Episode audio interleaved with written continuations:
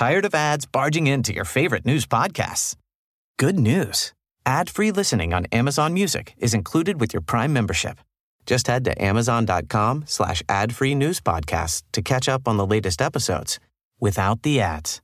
Enjoy thousands of ACAST shows ad-free for Prime subscribers. Some shows may have ads. Hey, I'm Ryan Reynolds. At Mint Mobile, we like to do the opposite of what Big Wireless does. They charge you a lot, we charge you a little. So naturally, when they announced they'd be raising their prices due to inflation, we decided to deflate our prices due to not hating you. That's right. We're cutting the price of Mint Unlimited from $30 a month to just $15 a month. Give it a try at mintmobile.com slash switch. $45 upfront for three months plus taxes and fees. Promo rate for new customers for limited time. Unlimited more than 40 gigabytes per month. Slows. Full terms at mintmobile.com. As a person with a very deep voice, I'm hired all the time for advertising campaigns. But a deep voice doesn't sell B2B, and advertising on the wrong platform doesn't sell B2B either. That's why if you're a B2B marketer, you should use LinkedIn ads. LinkedIn has the targeting capabilities to help you reach the world's largest professional audience. That's right, over 70 million decision makers all in one place. All the big wigs, then medium wigs, also small wigs who are on the path to becoming big wigs.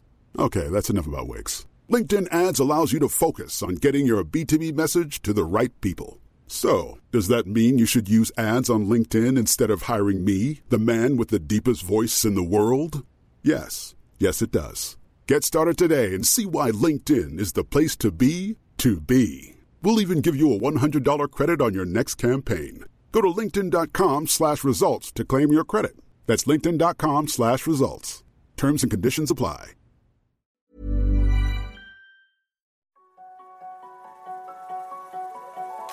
Bienvenue sur Limitless Project, le podcast qui explore les mystères de nos super pouvoirs et cherche comment les libérer. En discutant avec des scientifiques, médecins, sportifs ou entrepreneurs, je veux comprendre quels sont les secrets de la performance humaine et découvrir les meilleurs hacks pour optimiser ma vie, mes capacités et ma longévité. Si toi aussi tu veux exploser ton potentiel et améliorer ta santé, abonne-toi au podcast et rejoins ma newsletter pour recevoir chaque mois mes plus incroyables découvertes. Médecin urgentiste et médecin du sport, Jean-Baptiste a fait une dizaine d'années d'études pour trouver comment sauver les gens et leur permettre d'être en meilleure santé. Au cours de son long périple, il a été au contact de malades de tout genre, et bien sûr, il a dû faire face à son lot de décès. Mais il a aussi découvert un médicament miraculeux, gratuit, accessible à tous et capable de prévenir le cancer, le diabète, l'obésité, les maladies cardiovasculaires et même la dépression. Aujourd'hui, et en exclusivité pour Limitless Project, il partage son secret de jouvence. Mais JB est aussi un ami, avec qui je partage ma soif d'aventure, d'exploration et de dépassement de soi. Nous avons la chance inestimable d'être incarnés dans un corps pour profiter de l'expérience de vie. Elle durera en moyenne 28 000 jours. C'est beaucoup et très peu à la fois. Ne perdons pas une seconde pour saisir les innombrables opportunités qu'elle nous offre, de découvrir, d'apprendre, de grandir et de vivre. Belle écoute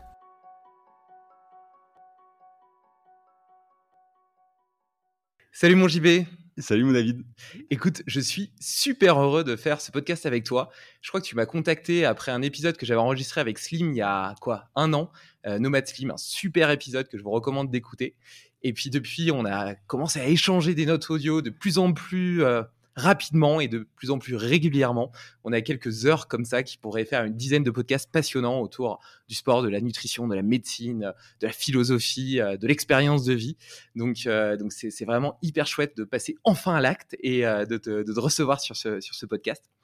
Et comme tu le sais, j'aime bien démarrer euh, mes épisodes par un petit tour d'inclusion, parce que comme tu connais par cœur les questions, ça va être facile pour toi, euh, où je te demande de me dire avec quelle énergie tu viens aujourd'hui, ou bien euh, quelque chose de chouette qui t'est arrivé cette semaine, ou à l'inverse, quelque chose d'un petit peu négatif que tu voudrais déposer avant de démarrer cette conversation.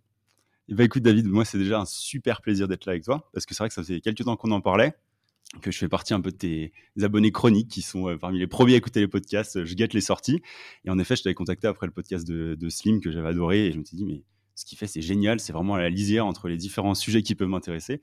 Et euh, nous voilà aujourd'hui euh, en montagne tous les deux pour euh, trois jours ensemble avec euh, nos compagnes respectives, la petite Lucie que j'ai pu, euh, j'ai pu voir et parce que j'en avais quand même beaucoup entendu parler sur les podcasts. Donc moi aujourd'hui des énergies euh, très très positives. Euh, certes, on est en montagne, il pleut, ça fait du bien à la nature parce que pour rappeler aux gens, on est en période de pleine sécheresse et ça va quand même faire du bien.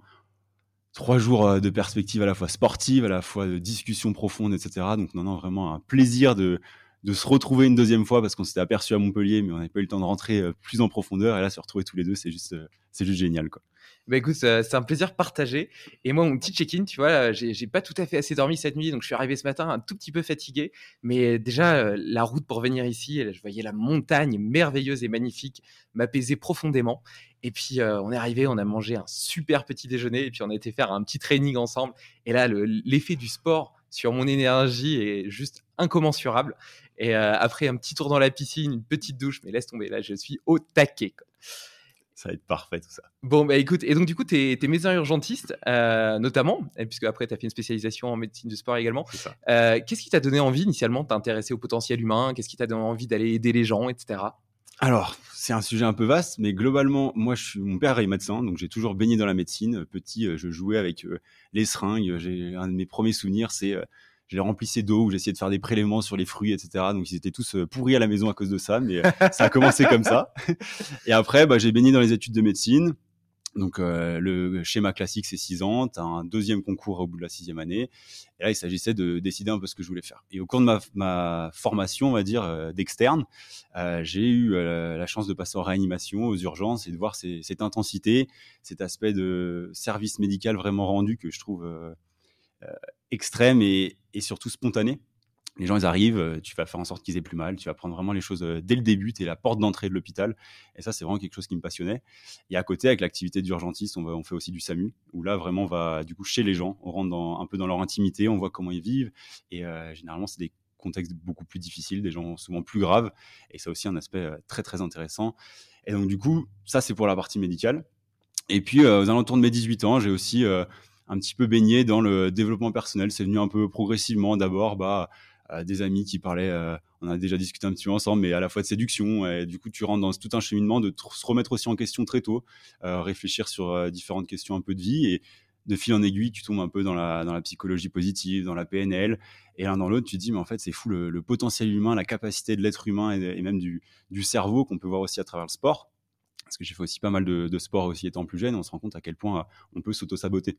Et j'en suis l'exemple parfait parce que euh, j'étais un bon étudiant, on va dire, en médecine, et le jour du sixième concours, du, concours de sixième année, pardon, euh, je me suis vraiment auto-saboté, le gros acte manqué, complètement raté les derniers dossiers, ce qui fait que j'ai pas eu le classement que j'espérais avoir, ce qui fait que j'ai pas pu faire de réanimation, qui était parmi mes premiers choix.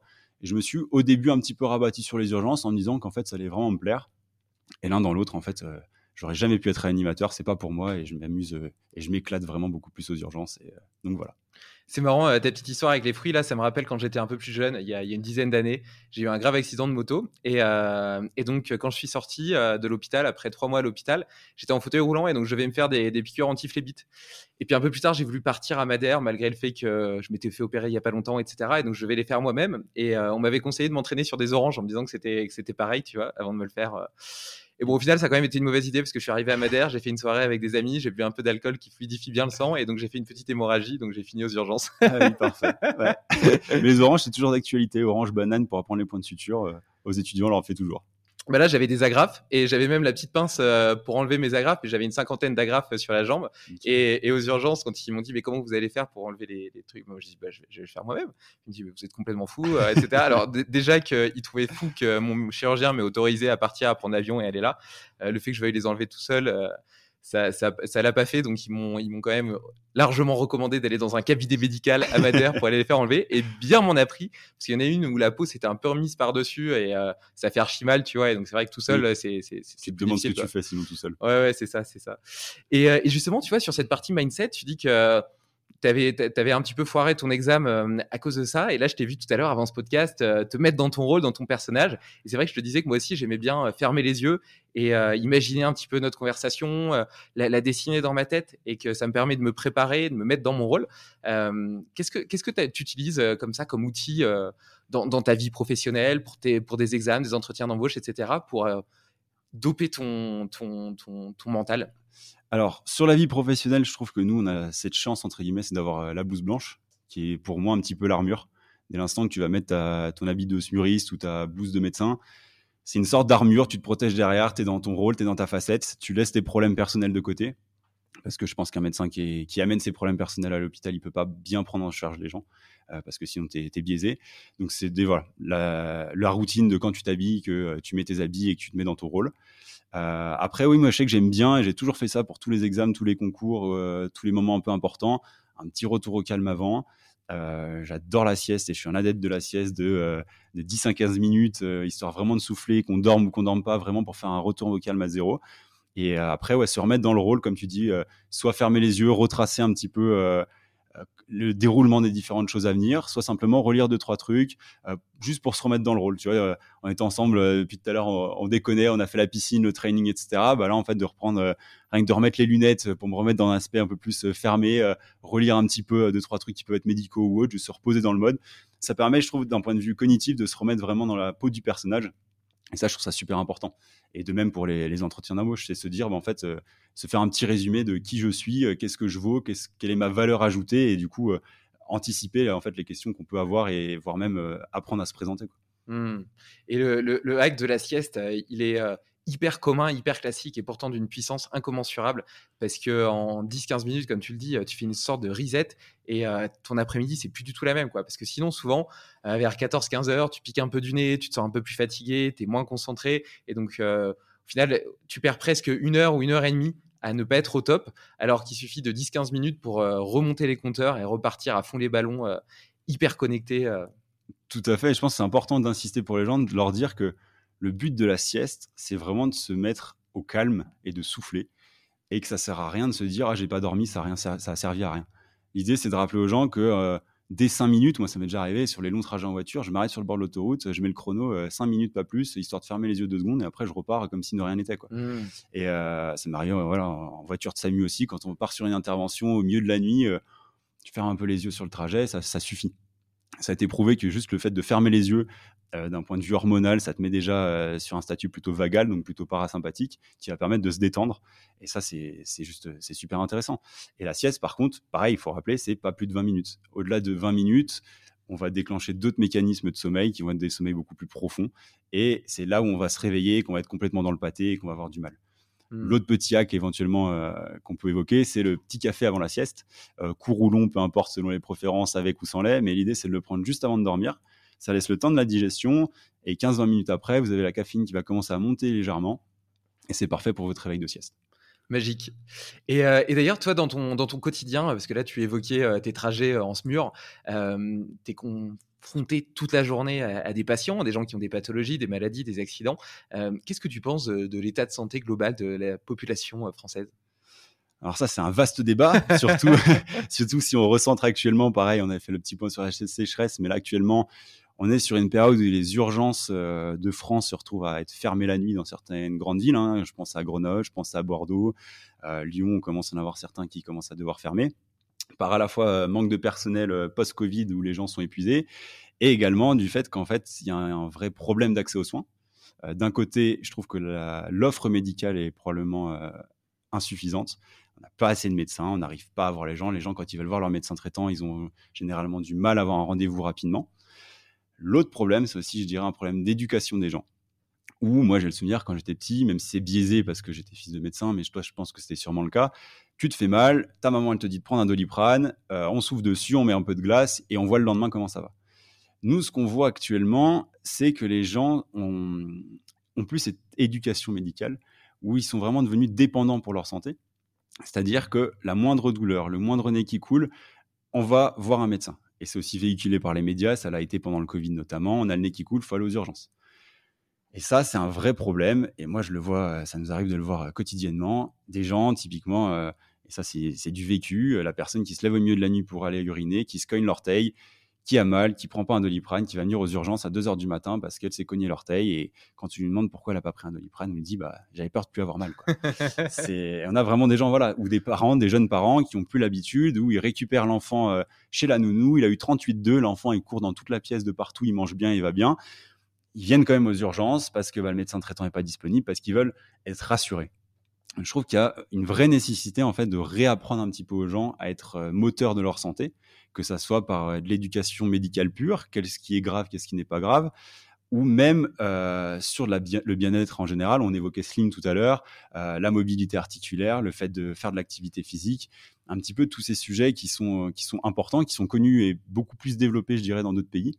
Et que nous, là-dessus, on est quand même beaucoup en retard. Et je trouve que c'est un petit peu dommage. Parce que même sur certaines choses graves, si on digresse encore, un infarctus, un AVC, les gens, je pense que si on s'amuse à demander là autour de nous à 10 personnes, est-ce qu'ils connaissent les signes? Pas forcément. Peut-être que tu peux les rappeler. On peut les rappeler. Justement, d'ailleurs, tu pourrais peut-être nous dire dans quel cas est-ce que c'est suffisamment grave pour aller aux urgences? Ça, c'est une grande question et je risque de me faire taper sur les doigts par des confrères. Mais euh, on a tous, tous l'histoire du euh, oui, mais un tel avait juste un petit peu de fièvre et en fait, il s'est fait opérer parce que c'était grave, c'était une appendicite ou une péritonite ou autre chose. Mais il faut se dire que la médecine, on raisonne de base par des statistiques, c'est-à-dire que le raisonnement médical représente pour à peu près 95% des cas et 95% des gens. Euh, donc, qu'est-ce qui est grave, qu'est-ce qui n'est pas grave? Euh, Ce qui est grave, c'est une douleur. Typiquement, on va prendre l'exemple des douleurs qui ne passent pas après une heure après la prise, par exemple, d'un paracétamol, d'un doliprane, ou qui ne va pas en s'améliorant, qui va en s'aggravant. C'est par exemple les maux de ventre qui commencent, qui sont un petit peu intenses, mais qui se calment, et au final, c'est de pire en pire, d'heure en heure, plus les heures passent, et pire ça le devient. Ça, c'est une indication.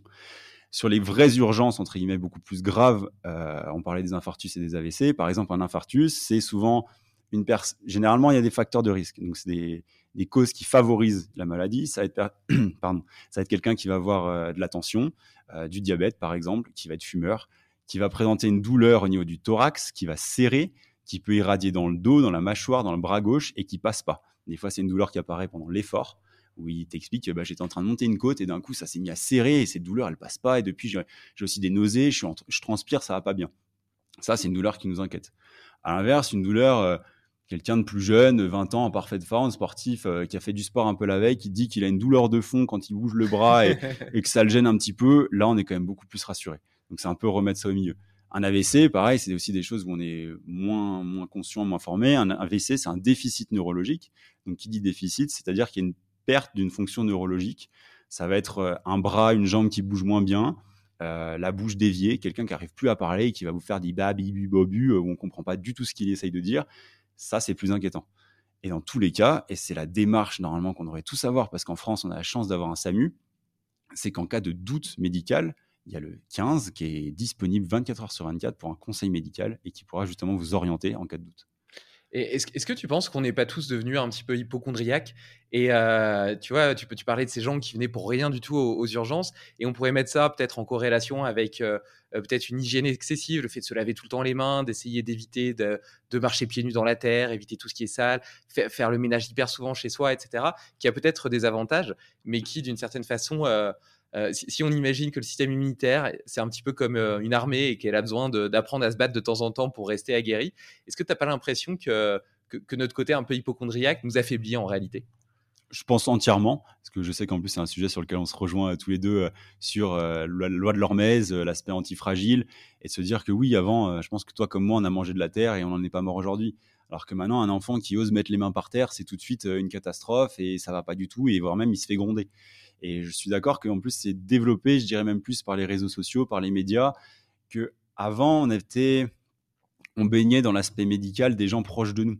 Donc, moi aussi, toute cette influence de personnes à l'autre bout du monde qui allaient raconter une histoire qui était en plus souvent des histoires un peu atypiques, parce qu'il y a toujours des cas atypiques, même encore aujourd'hui, on se fait toujours surprendre sur des choses.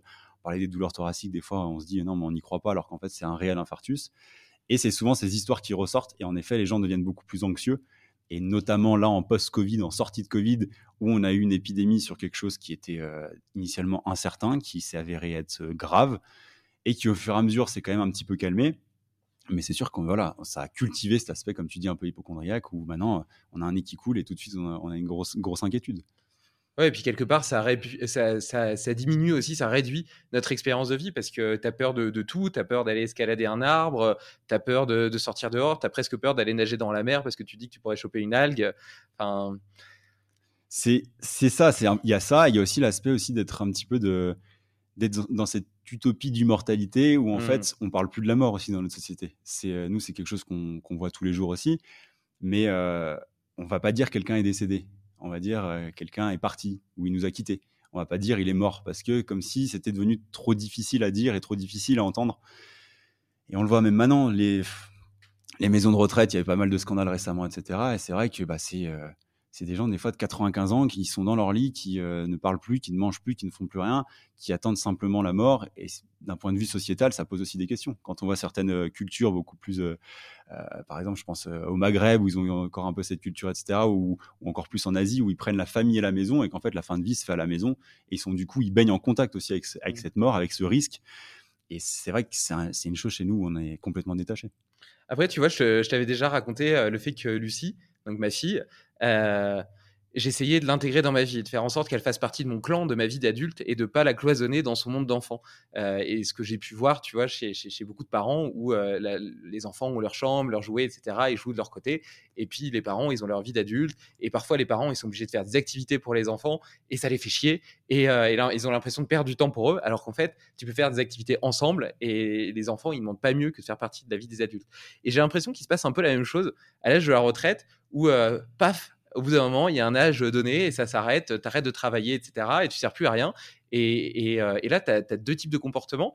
Tu en as qui euh, vont du coup euh, se dire ah bah, j'ai bien mérité de me reposer, qui vont passer leur vie dans leur canapé, qui vont s'éteindre à petit feu parce qu'ils donnent aucune raison au corps de continuer à se battre, de continuer à vivre, aucune stimulation intellectuelle, aucune stimulation physique. Et tu as d'autres personnes qui, à l'inverse, vont en profiter pour voyager, pour s'engager dans des actions humanitaires, etc.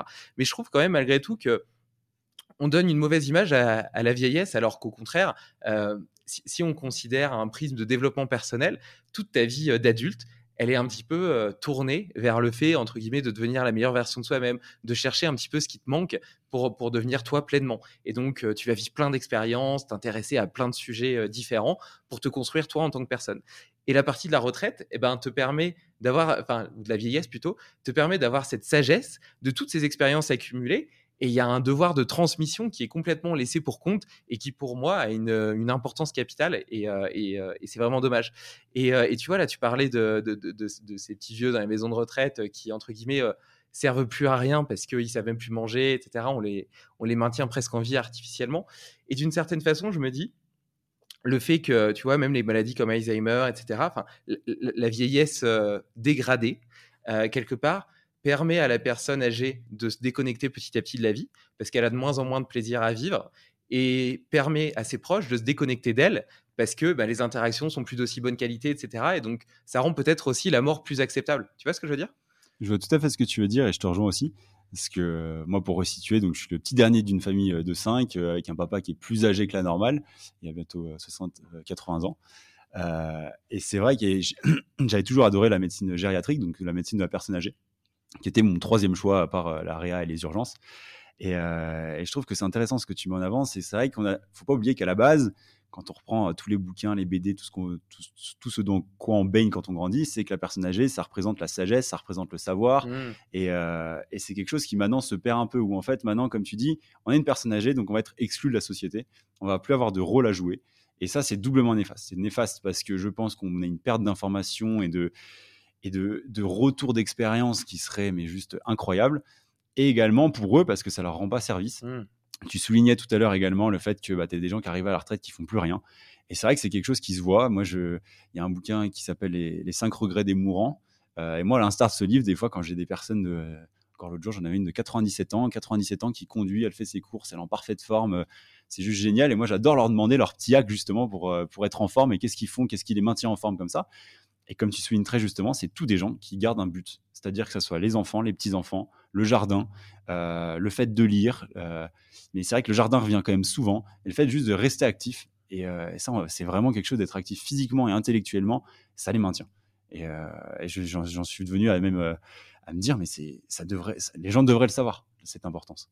Et je pense qu'on les exclut en fait peut-être parce que la société, elle évolue, elle évolue tellement vite que le monde de nos 20 ans, déjà, tu vois, moi j'ai 30 ans et je suis dépassé. Quand je vois des, petits jeunes de 20 ans euh, avec, euh, il y a plein de réseaux sociaux que je connais pas, enfin plein de modes, etc. Tu vois, quand je vois tous mes collaborateurs dans ma boîte qui, euh, quand on va manger au resto le midi, prennent tous en photo leur, leur plat pour le mettre sur Instagram, c'est pas que je critique, tu vois, c'est juste que j'ai du mal à comprendre parce que moi je suis un dinosaure par rapport à ça, tu vois.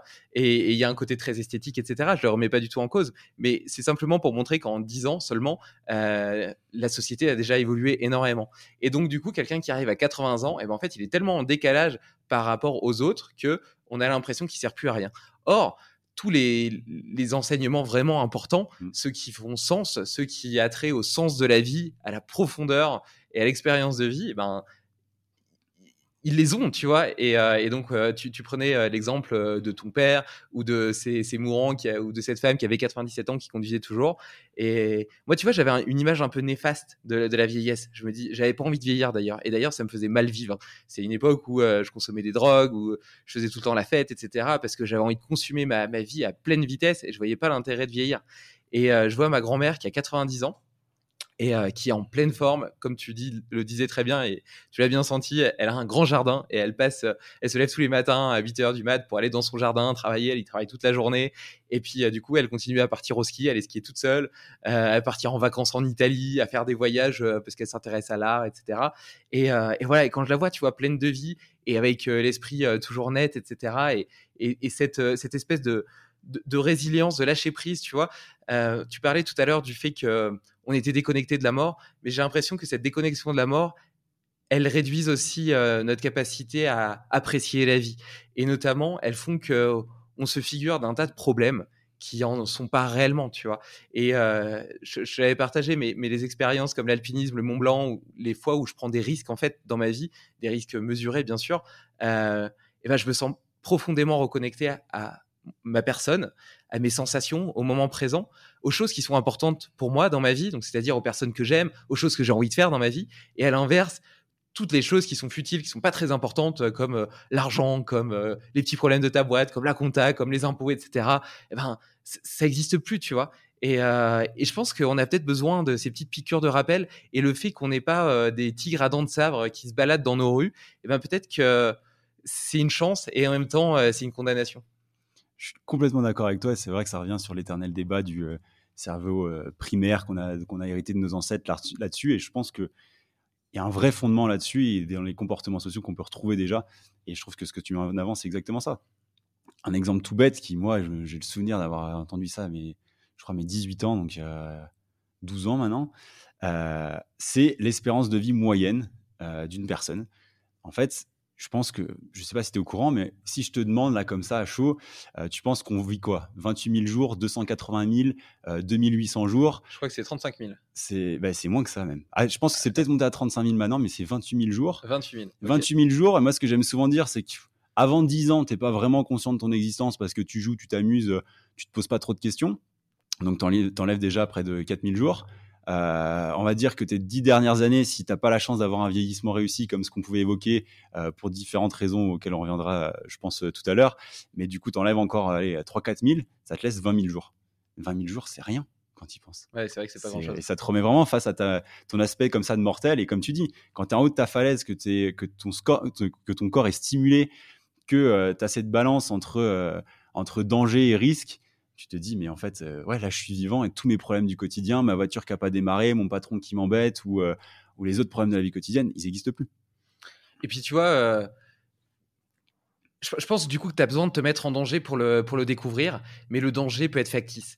Et euh, parce que tu vois, j'y avais pas mal réfléchi et je me dis, bon, je peux quand même pas conseiller aux gens euh, d'aller marcher euh, sur, sur des arêtes à 4000 mètres d'altitude et puis risquer de tomber et de mourir, tu vois. C'est quand même con d'être obligé de faire des choses comme ça. Si ça te plaît, bien sûr, c'est super cool, mais d'être obligé de, de faire des choses comme ça pour comprendre la vie et savoir qui toi tu es, ça me semble dommage. Mais par contre, en fait, je m'aperçois que tu peux, tu peux avoir ce type de, de, game changer dans ton, dans ton mindset, simplement en faisant par exemple un peu d'escalade. Tu vois, tu escalades une paroi naturelle en étant assuré. Ben, quand tu arrives à 10-15 mètres d'altitude, tu te chies dessus.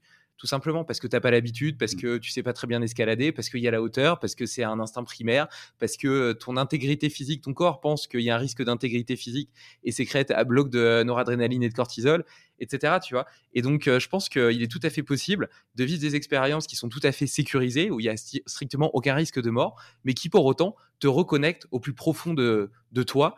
Et, euh, et j'ai vraiment l'impression que c'est des enseignements d'une richesse inouïe parce qu'ils font vraiment prendre conscience de, de, de la nécessité de vivre la vie avec intensité.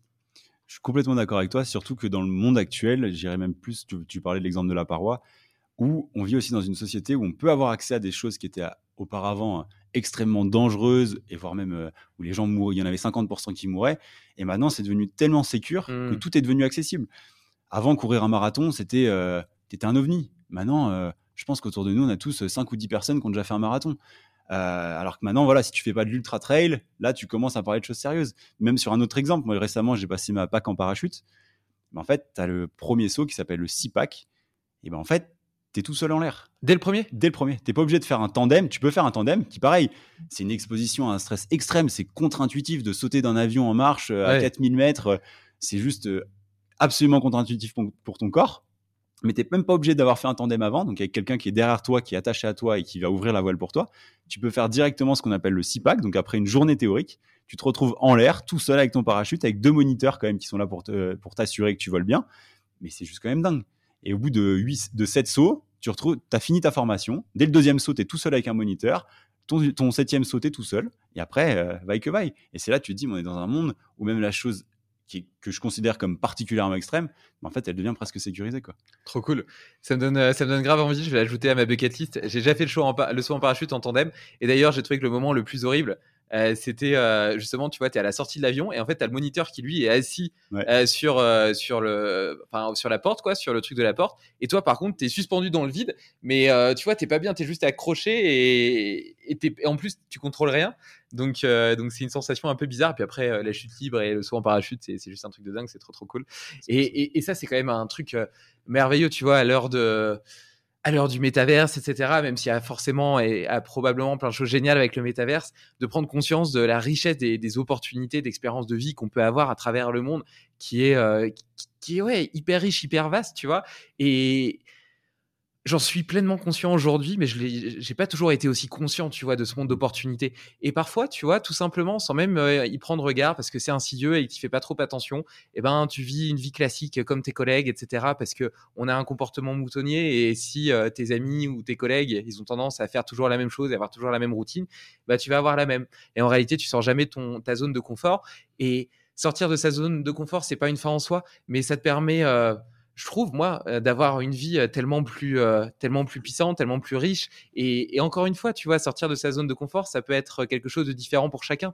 Pour pour nous par exemple, ça pourrait être d'apprendre à danser tout simplement parce qu'on sait pas danser, tu vois. Et, à l'inverse, un défi sportif, bah, ça sera plutôt quelque chose qui nous excitera et, et qui sera même pas vraiment une sortie de notre zone de confort, tu vois. Mais je trouve que c'est important, tu vois, de, de, prendre conscience de, de toutes ces opportunités. Tu vois, c'est un peu comme si on était dans un jeu vidéo pour refaire l'analogie avec le métaverse et euh, t'es un personnage incarné dans ton jeu et t'as un monde incroyable à explorer quoi. Et il y a plein de gens et moi j'en faisais partie, c'est pour ça que je me permets d'en parler, euh, qui vivent juste une vie euh, classique, euh, très simple et j'adore les choses simples, tu vois. Aller se balader dans la forêt par exemple en pleine nature, c'est quelque chose d'hyper simple, mais moi qui me remplit de bonheur. Donc je dis pas qu'il faut aller dans des choses compliquées, mais simplement que j'aime bien, tu vois, cette image du jeu vidéo et de se dire voilà, t'es ce personnage là tu as la chance d'être incarné dans un corps qui est capable de bouger, qui est capable de respirer, de penser, de rire, de courir, de danser, eh ben, profites-en, quoi. Profites-en. Ah bah là, je te rejoins tout à fait parce que moi, je sais que c'est un peu mon moto de vie de me dire, euh, euh, c'est make it like a movie. C'est vraiment fait de ta vie un film et de se dire qu'en fait, une fois de plus, on est dans une, dans une sécurité qui est tellement quotidienne qu'on peut prendre le risque d'essayer plein de choses. Après, je parle vraiment, nous, en France, entre guillemets, à l'heure actuelle, euh, on sait qu'il y a plein d'événements différents intercurrents au niveau, au niveau mondial. Mais là, on a cette chance d'être, euh, d'être en sécurité où on peut tenter plein de choses. Et comme tu dis, c'est pas forcément aller sauter d'un avion, mais simplement euh, prendre le temps d'être en nature, de souffler ou de jouer avec tes enfants, de mettre les mains au sol, de rigoler avec eux. Et c'est vrai que c'est des choses qu'on oublie. J'ai presque envie de dire, en fait, une fois par an, faudrait se donner un objectif de se dire, cette année, je vais faire une chose que j'aime pas comme tu as très justement souligné, euh, la danse pour nous, c'est quelque chose qui ne tente pas. Donc, euh, on donne rendez-vous à dans un an euh, avec un niveau de danse correct. Allez, on mettra la vidéo. et de se dire que, à l'inverse, au moins une fois par mois, de se dire, bah tiens, j'ai fait quelque chose pendant ce mois-ci qui sort de ma routine. Et ça peut aller de simplement prendre un chemin différent pour aller travailler, décider d'y aller à pied, décider, j'avais fait ça pendant pendant un mois où tous les soirs, en fait, avant d'aller me coucher, j'allais marcher 10 minutes tout seul dans la ville ou accompagné et en fait, voilà, changer les routines, venir casser des petites routines qui sont pas forcément chronophages. Et en fait, vous allez vous sentir vivant. Est-ce que vous allez sortir de cette sphère, de cette bulle dans laquelle vous êtes? Et je trouve que ça, c'est très, très important. Et ouais, et, là, tu, partages le fait d'aller marcher 10 minutes le soir. Et justement, moi, dans une quête d'essayer de, me reconnecter un petit peu euh, à nos rythmes naturels, au rythme circadien, au rythme du soleil, euh, parce que j'ai toujours l'habitude de faire une balade le matin et une balade le soir avec mon chien. Et ben maintenant, j'essaie de la faire euh, au lever du soleil le matin et, au coucher du soleil le soir. Donc ça, ça modifie les heures, mes heures habituelles, parce que d'habitude je faisais ma balade à 6 h du mat le matin et à 18 h le soir. Et donc là, je m'adapte, tu vois, au soleil, je le vois se lever, etc. Et je le vois se coucher. Et, euh, et c'est super. Franchement, c'est super. Et du coup, ça change aussi, tu vois, euh, ma routine. Moi, je suis quelqu'un qui. Euh, parce que tu vois, on partage tout ça et on pourrait se dire, OK, du coup, c'est une vie vachement impulsive. Il faut être, avoir plein de liberté dans son travail pour pouvoir le faire et tout. C'est pas vrai. Moi, à l'inverse, j'ai une vie qui est hyper routinière, qui est organisée, mais comme un couteau suisse c'est comme je comme j'ai déjà partagé, tu vois, c'est un tableau Excel et euh, à un moment les, les, lignes des cases étaient tellement rigides que rien ne pouvait m'en faire bouger, même pas ceux que j'aimais. Et donc maintenant, je les ai un petit peu gommés, mais elles restent quand même assez assez militaires. Et, euh, et pour autant, malgré ces routines, tu vois, il y a, y a, plein de, de moments euh, où j'en sors justement et où je vais où je vais me confronter, tu vois, à l'inconnu, à la découverte. Et, et tu vois là, il y, a pas longtemps, j'ai été j'étais au lac d'Aigbelette avec euh, Rudy, avec qui j'ai enregistré le premier épisode de, ce podcast. Et puis, euh, donc, il a des kayaks hyper, euh, hyper fins, donc très peu stables. Et donc, je faisais le tour. Donc, Rudy, il pensait que j'avais passé ma séance dans l'eau. Donc, il m'a donné des, indications un peu floues, ou alors peut-être que j'ai mal compris. C'est vrai qu'en tant qu'homme, c'est parfois un petit peu compliqué de bien s'y retrouver. Quoi qu'il en soit, je me suis retrouvé à faire le tour alors que j'étais pas du tout censé faire le tour du lac. Et au retour, l'orage commençait à se lever, il commençait à y avoir des vagues, etc. J'étais tout seul de mon côté, il y avait personne, pas de bateau ni rien. Et là, euh, et puis je voyais l'heure qui passait, il allait être 20h alors qu'il fallait être arrivé à 20h et il me restait encore euh, une tonne de une tonne de chemin à faire et je me sentais euh, tout seul, tu vois, là ramer, à essayer d'être vachement concentré pour pas chavirer à cause des vagues parce que je me disais putain si je chavire là, ça va être la merde, le kayak il va partir tout seul avec le vent et moi je vais devoir rentrer à la nage. Enfin bref, tu vois, et puis je me disais bon, reste calme, concentre-toi sur ta respiration, tout va bien se passer, t'as fait le Mont Blanc il y a un mois, un petit tour en kayak, c'est quand même pas grand chose. Et puis au pire, tu sais nager, tu vois. Et mais, mais tu vois, c'est des petites aventures comme ça qui ont l'air de rien, mais qui laissent des, des, vrais souvenirs euh, dans, impérissables dans ta mémoire, qui te construisent en tant qu'homme ou en tant que femme. D'ailleurs, il y a, y a, une auditrice là, il y a pas longtemps, elle me disait qu'elle avait fait un trail avec avec sa fille. Euh, je sais plus, je crois que ça faisait euh, une dizaine de kilomètres avec 1200 mètres de dénivelé, quelque chose comme ça, ou peut-être 15 kilomètres, 1200 mètres de dénivelé. Quoi qu'il en soit, c'est génial, tu vois, de partager des moments comme ça. Et fille, tu vois, moi j'ai trouvé ça hyper inspirant parce que elles en ont chié, tu vois, ça a été dur pour elles, fatigant, mais c'est ces moments-là aussi dont tu te souviens c'est vraiment ces moments-là qui construisent, euh, et encore plus quand tu les partages avec quelqu'un, parce qu'elles raffermissent la, relation, parce que tu as un souvenir partagé avec quelqu'un. Je suis complètement d'accord, et je rajouterais même de dire aux gens, prenez le temps de prendre le temps. En fait, c'est aussi quelque chose aujourd'hui, on prend plus le temps de prendre le temps, et on pense qu'on n'a pas de temps. Et en fait, bah, déjà, si on limite euh, les applications euh, mobiles à 15 minutes par jour au lieu de passer une heure, parce que maintenant on a la chance d'avoir le temps passé sur les écrans, et ça, c'est hallucinant, on se rend pas compte. Et juste voilà, de prendre ce temps, de se dire, bah, en fait, au lieu de passer euh, une heure sans m'en rendre compte sur mon téléphone, je vais le bloquer au bout de 15 minutes. En fait, ça me laisse 45 minutes sans rien changer de ma routine, sans rien changer de ma vie, juste pour expérimenter des choses et des choses pour moi-même. Et ça, je pense que c'est quelque chose aussi qui est, qui est super important. Ouais, c'est un beau conseil. Et euh, ouais, apprendre, euh, à prendre le temps de perdre du temps, ça, ça doit être le, truc sur lequel euh, je dois moi personnellement le plus travailler. Et vu que j'ai déjà quasiment aboli euh, mon téléphone, tout ce qui est réseaux sociaux, etc., je réponds quasiment jamais sur WhatsApp ou après une semaine. Euh, tu vois, je peux pas gagner du temps là. Mais mais non, du coup, c'est un vrai cheval de bataille et j'apprends de plus en plus à lâcher prise. Et j'étais très content parce que pour venir ici, je me suis tapé des bouchons et je me suis senti très apaisé, très apaisé, très serein, etc., très excité de, venir te voir, etc. Et, euh, et, ça m'a beaucoup moins impacté que ça aurait pu m'impacter euh, deux ans auparavant, comme quoi tout est possible. C'est ça, réapprendre même, j'ai envie de dire, à s'ennuyer. Moi, je sais que je suis une nature hyper active et c'est quelque chose que j'ai beaucoup travaillé depuis deux ans, à réapprendre en fait à être du temps avec soi-même et juste ne rien faire. Et c'est quelque chose dans notre société, on ne sait plus faire. Tu es à l'arrêt de bus, le bus est en retard, qu'est-ce que tu fais? Tu vas sortir ton téléphone. Tu vas regarder et au final, tu en prends euh, plein la vue. Tu vas prendre les, photos de voyage de, euh, de une telle, euh, la séance de sport de, de un tel. Et en fait, ton cerveau, il est inondé d'informations, d'écrans, de choses comme ça. Alors qu'en fait, avant, il y a quelques années, bah, on s'asseyait, on discutait avec la personne à côté, on avait un échange. Et rien que ce petit échange de cinq minutes, bah, des fois, voilà, ça fait du bien.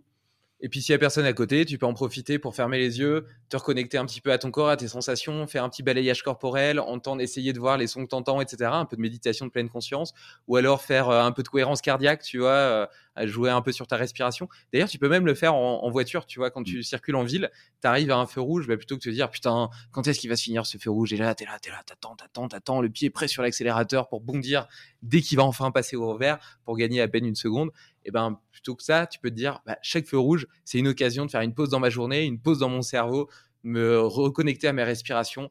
Je ferme les yeux deux secondes et je pense et, je me connecte, je ressens mon inspiration, mon expiration. Et rien que ça, tu vois, tout de suite, euh, ça, permet d'activer le système parasympathique, de se sentir beaucoup plus calme, beaucoup plus apaisé. Et dans des journées qui vont à 100 à l'heure, moi, je me souviens, beaucoup moins maintenant parce que j'ai beaucoup travaillé là-dessus.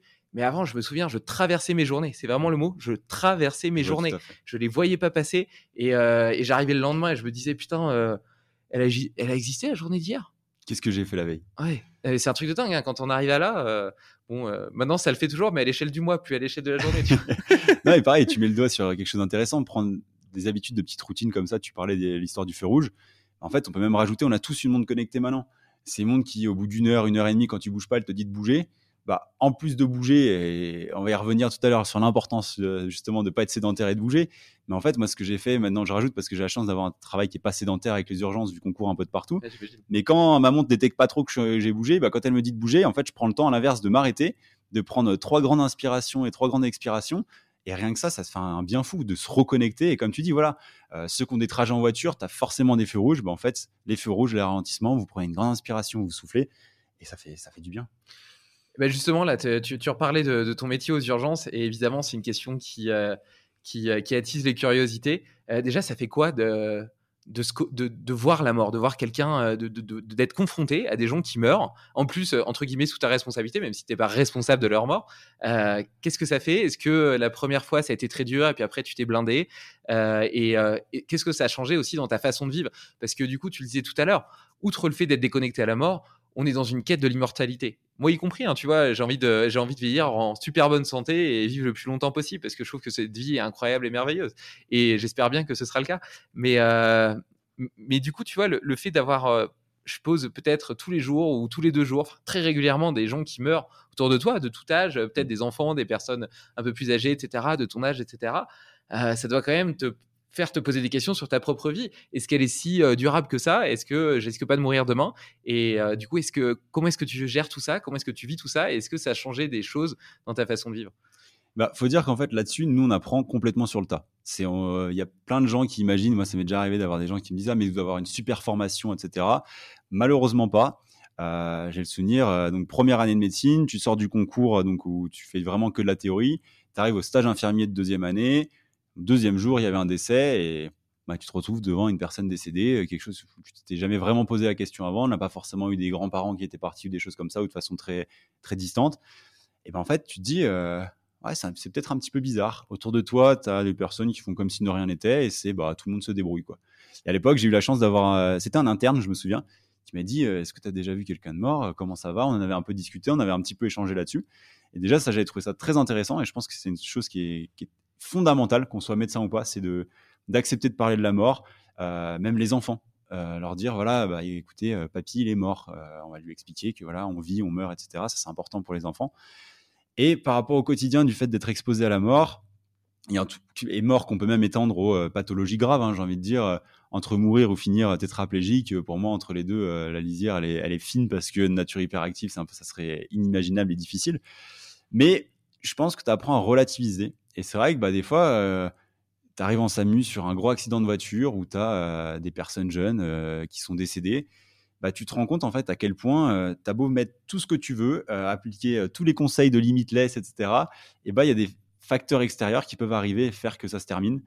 Et bah ça fait vraiment relativiser sur le sens de dire mais en fait la chose que là je, je, me traîne et que je veux pas faire, que je procrastine à faire depuis des années, en fait, euh, est-ce que je la ferai pas maintenant? Est-ce que je prendrai pas le temps de dire à mes parents que je les aime?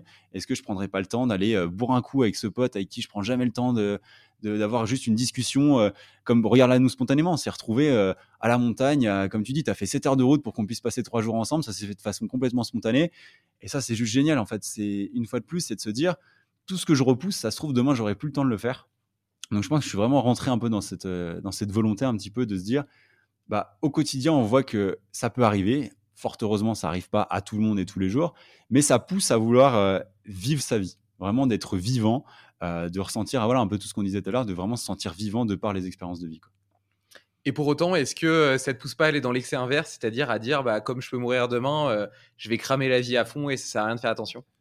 Alors, c'est une bonne question. Euh, mais en fait, il y a quelques années de ça, euh, je devais avoir une vingtaine d'années, euh, je venais de lire le livre L'art subtil de s'en foutre, qui est un livre que, j'adore, qui m'a vraiment passionné, qui m'a ouvert les yeux sur plein de choses. et pour spoiler un petit peu la fin, on va essayer de pas trop la spoiler. mais globalement, ça se passe sur une falaise et j'ai vécu la même expérience que la personne pour rentrer un peu dans le détail, c'est juste simplement se réexposer au vide, une chose qu'on fait pas forcément naturellement. Donc, tu te retrouves dans tous les mécanismes de défense et tu t'essaies de les apprivoiser au fur et à mesure. Et donc, tu, te prends ce gros shoot d'adrénaline et tu te sens bien. Et en plus, bon, c'était à Taïwan, dans une jungle, il y avait les singes qui passaient au-dessus de nous. On avait fait deux heures de marche dans un petit chemin avec, avec des amis. C'était juste un contexte parfait. Bah, en fait, je suis rentré de ça en me disant, j'ai quand même une vie chouette. Et en fait, une fois de plus, quand on parlait de prendre le temps d'être avec soi-même, mais je me suis dit, en fait, ma vie actuellement, euh, j'ai une, une belle vie. Si je devais mourir demain, je mourrais heureux. Et ça, je trouve que c'est quelque chose qui est important de, se l'avouer et d'en être conscient. Et de se dire à l'inverse, si demain je meurs et que je suis pas heureux, pourquoi? Est-ce que c'est mon travail qui me convient pas? Est-ce que c'est ma condition physique actuellement qui me convient pas et l'image que, je, que, j'envoie de moi? Ou est-ce que c'est simplement, comme tu disais, que simplement je traverse la vie en voyant les, les autres personnes vivre et en ayant l'impression de simplement assister à la vie des autres sans, sans vraiment vivre la mienne? Et je pense que c'est important de se poser des fois, de prendre le temps de se poser ces questions. Et euh, justement, parce que tu vas du coup pouvoir changer certaines choses en disant, bah attends, si, jamais euh, dans quelques années, c'est comme les gens à qui on annonce qu'ils ont un cancer ou des choses comme ça, qui sont euh, après avoir été effondrés, il y en a certains qui rebondissent en se disant, mais en fait, il y a tout ça que j'ai pas fait, il va falloir que je le fasse. Et ça me fait penser à un patient, on repart un peu sur de la gériatrie, mais j'ai le souvenir d'une personne de 92 ans que j'avais soignée. à l'époque, j'étais d'ailleurs en gériatrie il m'avait dit, euh, vous savez, moi j'ai une vie heureuse, euh, je me suis marié à ma meilleure amie, j'ai vu mes petits-enfants grandir, j'ai fait le métier que j'aime toute ma vie, j'ai 92 ans, moi j'attends patiemment la mort, elle viendra quand elle viendra, et moi je suis heureux. Magique. C'est ça. Mais c'est une super belle question euh, à se poser, et c'est vrai que peut-être que je ne sais pas si c'est parce qu'on n'y pense pas ou parce qu'on a peur de se la poser et des réponses qu'on pourrait y voir. Mais euh, en tout cas, si je me l'étais posé il y a quelques années, j'étais euh, pétri d'ambition et la réponse, elle aurait clairement été non parce que j'étais dans une fuite vers l'avant perpétuelle. Et aujourd'hui, si je me la posais, euh, je pense que la réponse serait oui. Mais je mourrais frustré parce qu'il y a tellement de choses que j'ai encore envie de faire. et puis, j'estime aussi avoir une forme de responsabilité vis-à-vis de ma fille qui, qui fait aussi que que bah, j'ai envie d'être là pour elle. Et tu vois, moi, je, justement, on parlait de, de, de cet âge de la vieillesse. Maintenant, j'ai une, euh, une vision complètement différente de la vieillesse et j'espère être un grand-père euh, en pleine forme, super cool, à l'image de mon guide dont je t'ai déjà parlé, qui m'a emmené au Mont Blanc, qui a 67 ans et qui montre euh, comme un chamois et qui, en redescendant, embrase sa femme avec fougue et mais une fougue que j'ai rarement vue même chez des jeunes de 25 ans. Ben je vais, je vais être comme comme lui tu vois c'est mon modèle Serge. Et je recevrai d'ailleurs bientôt sur le podcast donc on aura l'occasion de faire un épisode ensemble. Mais et puis tu vois j'imagine pouvoir raconter aussi toutes ces toutes ces histoires de vie à mes petits enfants et d'ailleurs ça donne aussi une double responsabilité. La première c'est celle de prendre soin de, de, ton corps et de ta santé de telle sorte à pouvoir être euh, suffisamment capable à 70 ans de te mettre à quatre pattes et de jouer avec tes petits-enfants. Parce que sinon, ben, quelque part, tu, vas te. Déjà, tu, tu vas perdre une occasion de, partager des moments euh, de vie hyper importants, à la fois pour toi et puis pour lui. Donc, quelque part, c'est comme si toi-même, tu te, tu, t'excluais aussi. Tu vois, on parlait d'exclusion tout à l'heure. C'est un peu comme si toi-même, par les mauvais choix que tu as fait avant, ben, tu t'excluais de la capacité de, partager des choses avec tes enfants et petits-enfants. Tu vois, parce que si à 70 ans, euh, tu peux, tu es, bloqué, prostré dans ton canapé et que euh, au bout de 2 km, eh ben, tu peux plus marcher, ben, même tes enfants, euh, si eux, ils aiment bien aller marcher en nature, etc., et que tu passes une semaine chez toi, ben, ils n'ont pas envie de faire, seulement 2 km. Donc, ils vont partir tout seuls, etc. Et c'est autant de temps que tu passeras pas avec eux alors que tu en passes peut-être déjà pas beaucoup. Bref, je, digresse, mais je pense que c'est un, truc, un truc important Non, et puis c'est à double tranchant, d'autant plus dans le sens où c'est prouvé maintenant euh, que ta condition physique quand tu vieillis est corrélée à ton espérance de vie. Euh, pour parler un peu sur les VO2 max, parce que du coup, comme on disait, j'étais récemment aussi formé en médecine du sport, donc euh, ta capacité aérobie, on s'est rendu compte qu'en dessous de 15 millilitres de VO2 max, sachant qu'un individu lambda, il est plutôt aux alentours de 35 à 45 chez, chez la femme et chez l'homme, en dessous de 15, tu deviens dépendant et tu n'as euh, plus assez de conditions physiques pour les actes de la vie quotidienne. Donc, c'est-à-dire, les actes de la vie quotidienne, ça va être prendre ta douche, t'habiller, euh, manger tout seul. Et ça, tout ça, c'est des choses qui, en amont, partent de l'exercice physique, qui peut être modéré. Hein. On parle de 150 minutes d'activité douce et de un petit peu de travail de force et de proprioception régulièrement, et ben, permet d'inverser la tendance et justement de mieux vieillir, entre autres. Et euh, donc là, les, 15, euh, les 15 ou les 45 euh, que tu cites, c'est les scores que te donne ta Garmin si, si j'ai 52 sur ma Garmin, par exemple, ça veut dire quoi? Ça veut dire que tu es plutôt en bonne condition physique, en sachant qu'après, sur les Garmin, c'est un peu théorique, dans le sens où en fait, c'est des algorithmes qui calculent à combien de temps tu passes euh, à une certaine fréquence cardiaque pour un temps donné, etc., en fonction de ton poids, ton âge. Euh, idéalement, c'est d'aller faire des épreuves d'effort. Parce que maintenant, avant, on imagine les épreuves d'effort euh, uniquement pour les grands sportifs, les choses comme ça, ceux qui veulent s'entraîner pour des défis euh, particuliers, aller faire euh, des sommets ou les, trailers comme Kylian Jornet. En fait, maintenant, ça s'est beaucoup plus ouvert aussi à, à l'individu, j'ai envie de dire lambda, qui n'est pas forcément sportif de haut niveau, juste pour faire un point sur sa condition physique.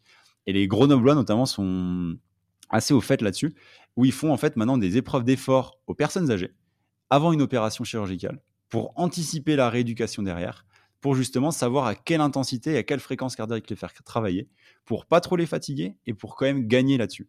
Donc en fait, en effet, toi, tu parles de ta Garmin qui te met 52, donc ça veut dire que tu as une très bonne condition physique.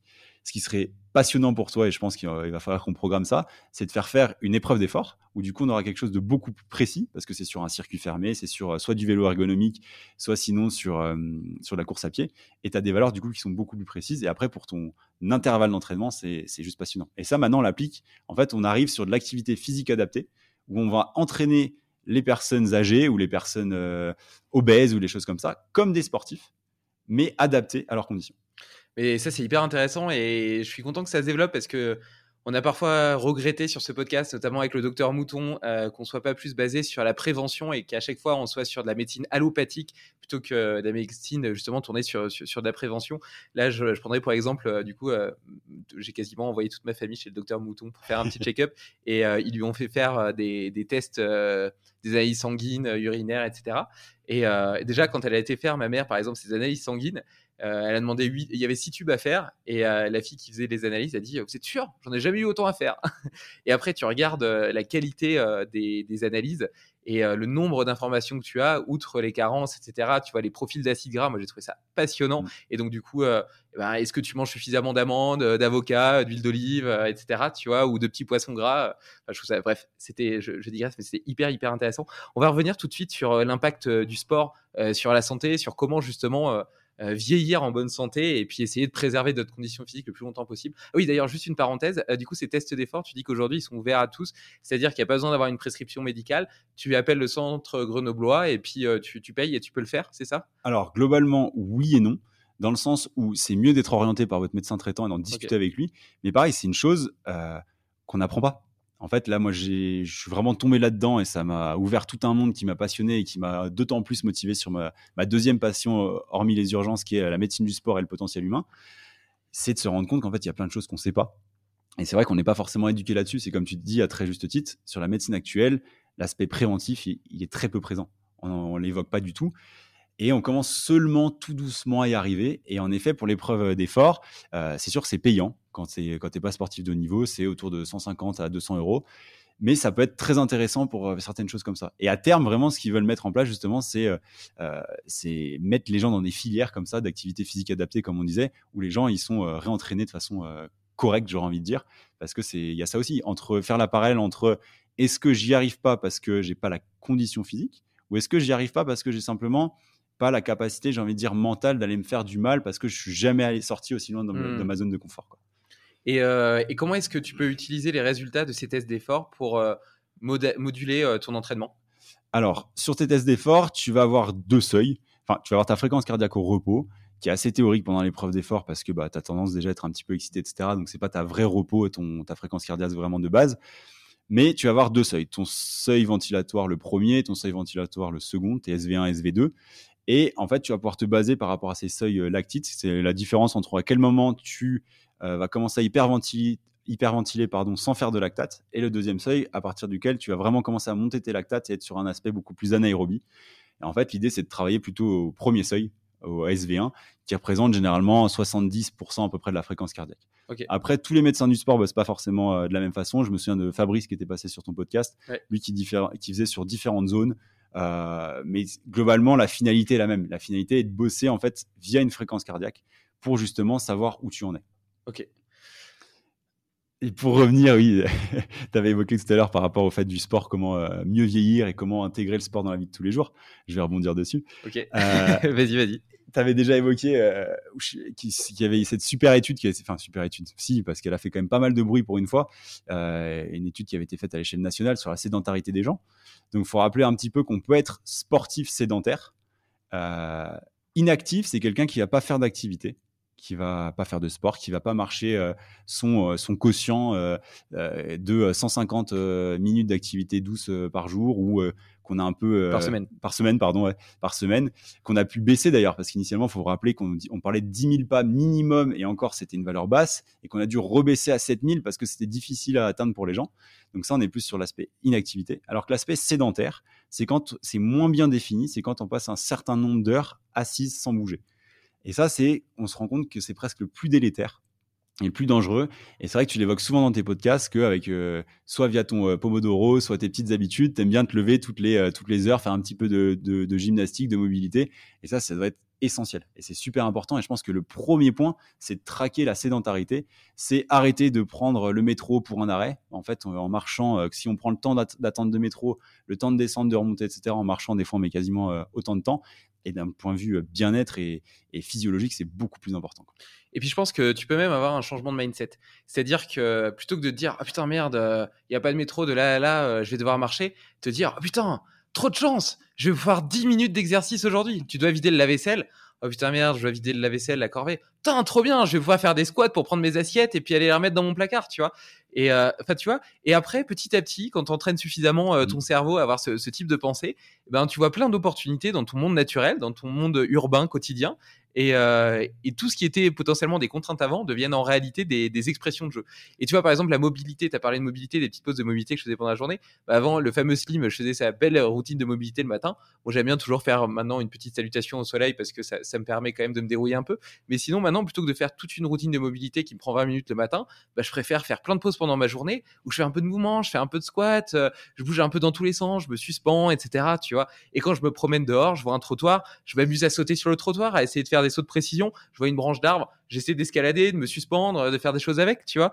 Euh, et, tu vois, en fait, tu, et ça, c'est un peu la philosophie Movnat que j'adore, c'est de se dire, ouais, t'as pas besoin d'être dans une euh, salle de sport pour faire pour faire du sport. Le mouvement, on est des on est des animaux et on est fait pour le mouvement. Le mouvement, ça doit être une externalité, une extension de ta personnalité, et tu dois l'exercer tout le temps, aussi souvent que tu peux. Et après, tu vois, peut-être qu'au début, étant donné qu'on a nos habitudes de vie, etc., ça peut te demander un effort. Mais après, il y a vraiment un truc qui se, qui se modifie dans ton cerveau et ça te demande plus un effort. Au contraire, tu vois, c'est comme un enfant euh, qui euh, voit des opportunités de jouer. Tu sais, tu disais tout à l'heure, oh, Lucie, tu peux la laisser n'importe où, euh, elle va trouver de quoi s'amuser, quoi. Parce que un enfant, il est programmé comme ça. Et en fait, on a tendance à devenir trop sérieux en devenant adulte et à perdre cette capacité.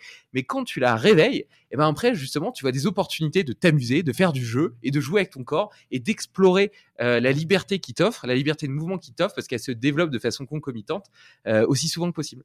Ah mais là, tout à fait. Et surtout qu'on est des aides de mouvement. Tu parlais de Lucie et, des enfants en, général. Qu'est-ce que fait un enfant? Tu lui demandes d'aller euh, chercher les clés de la chambre, il va y aller en courant.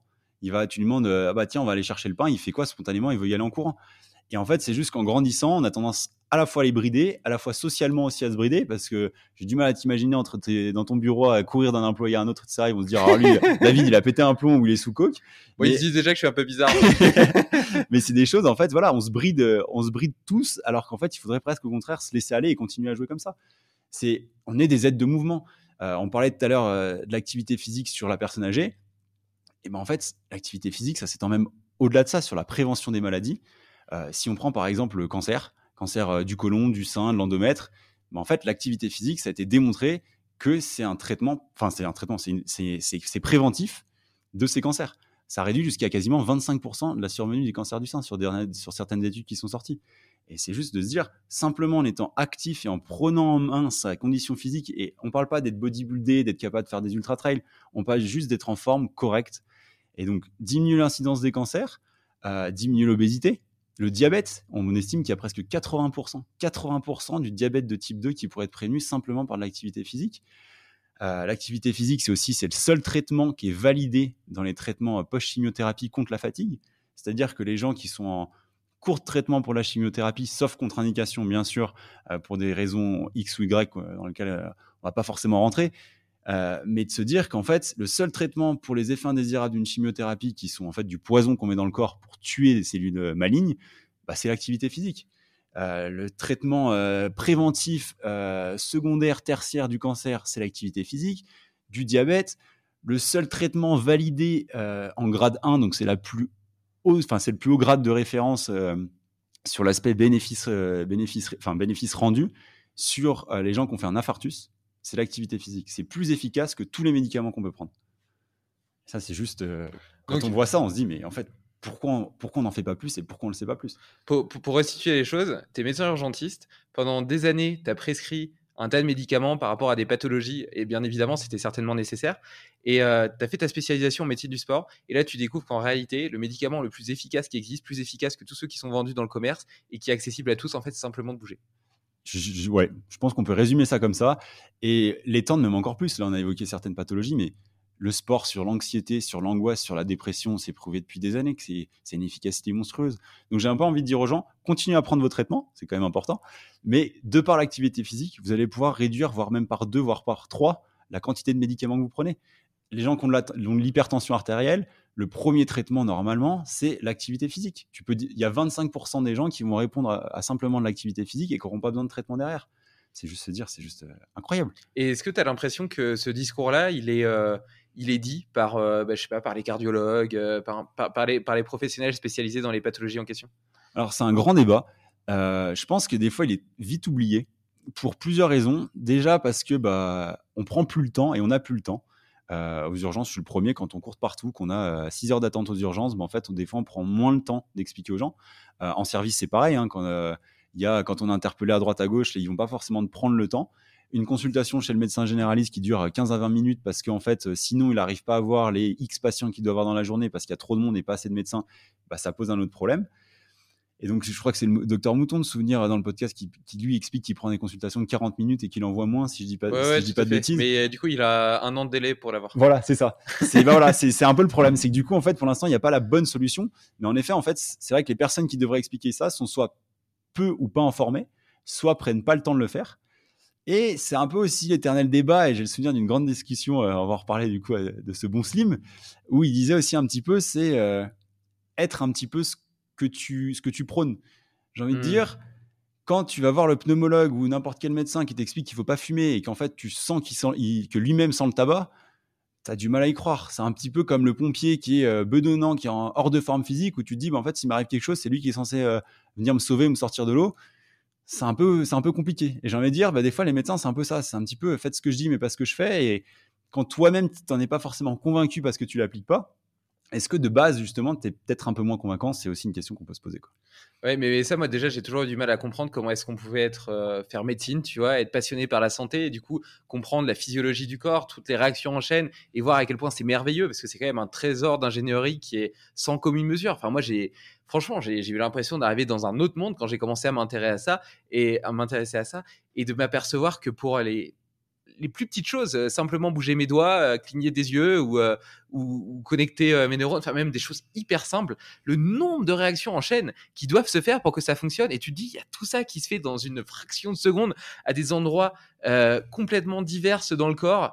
Et il y a des milliards de réactions, tu vois. C'est juste un truc de dingue. Il y a des milliards de cellules qui communiquent entre elles, qui collaborent pour réussir à te permettre de, vivre, de bouger, etc.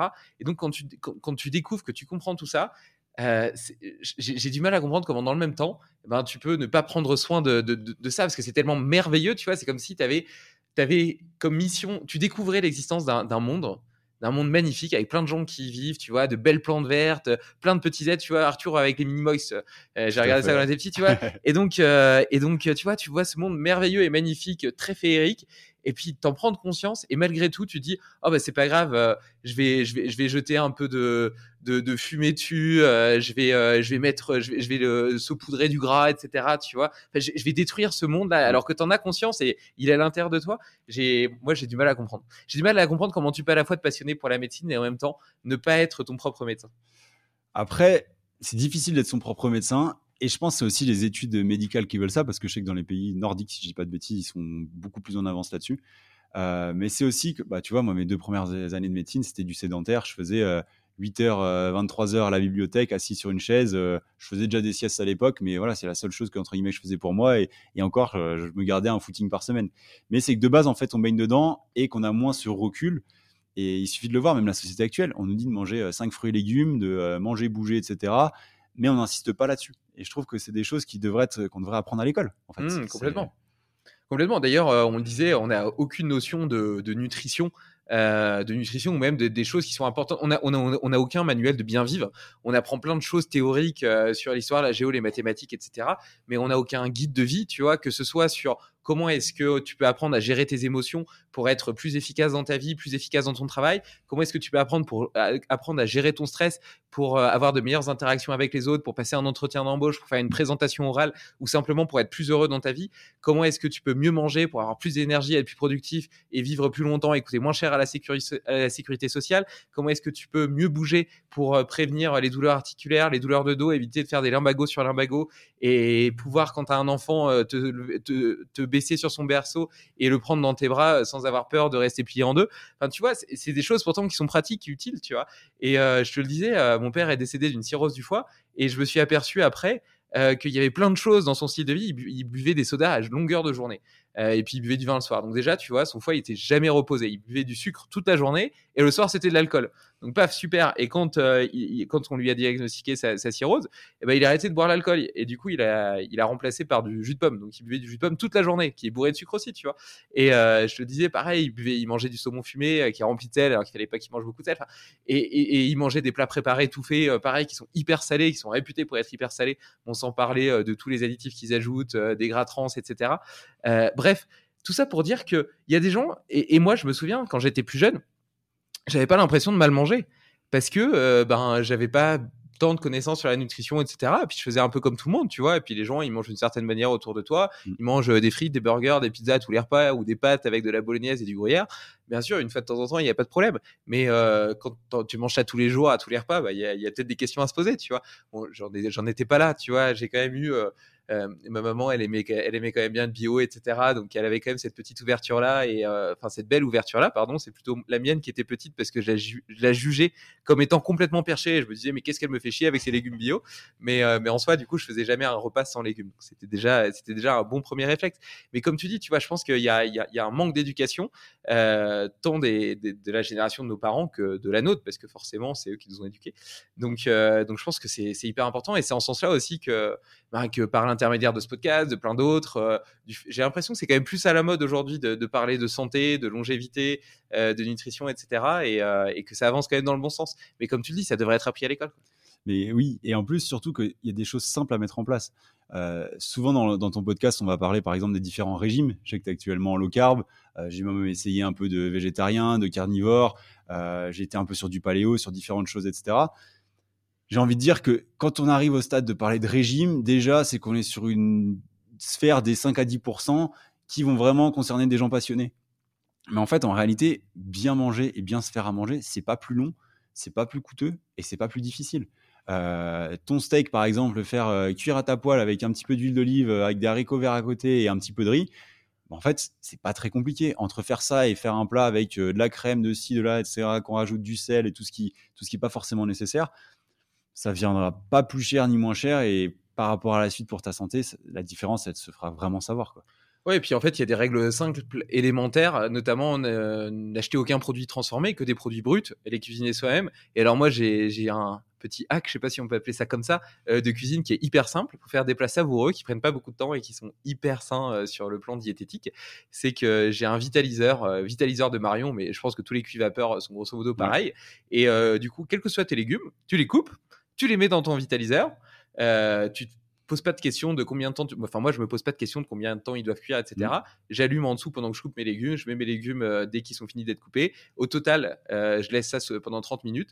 Grâce à la cuisson à la vapeur, ils gardent toute leur saveur, en plus de tous leurs nutriments, etc., mais surtout toute leur saveur. Donc, ils sont délicieux naturellement. Il suffit de rajouter un filet d'huile d'olive, un peu de curcuma ou un peu d'ail ou deux, trois trucs comme ça. Ils sont délicieux. Comme tu dis, avec euh, potentiellement un peu de riz, un peu de millet ou quoi que ce soit. Et si à côté, tu as un bon poisson, une bonne viande, une belle omelette, tu as un repas, mais qui est délicieux. Si tes produits ils étaient bons à la base et que tu les as respectés dans ta cuisine, eh ben, ils sont, le repas est délicieux. Et là, ça m'a pris en tout et pour tout, mais un quart d'heure de préparation, même pas. Ça m'a pris une demi-heure en temps total pour que ce soit terminé. Et puis en temps de préparation, on a peut-être pour 10 minutes.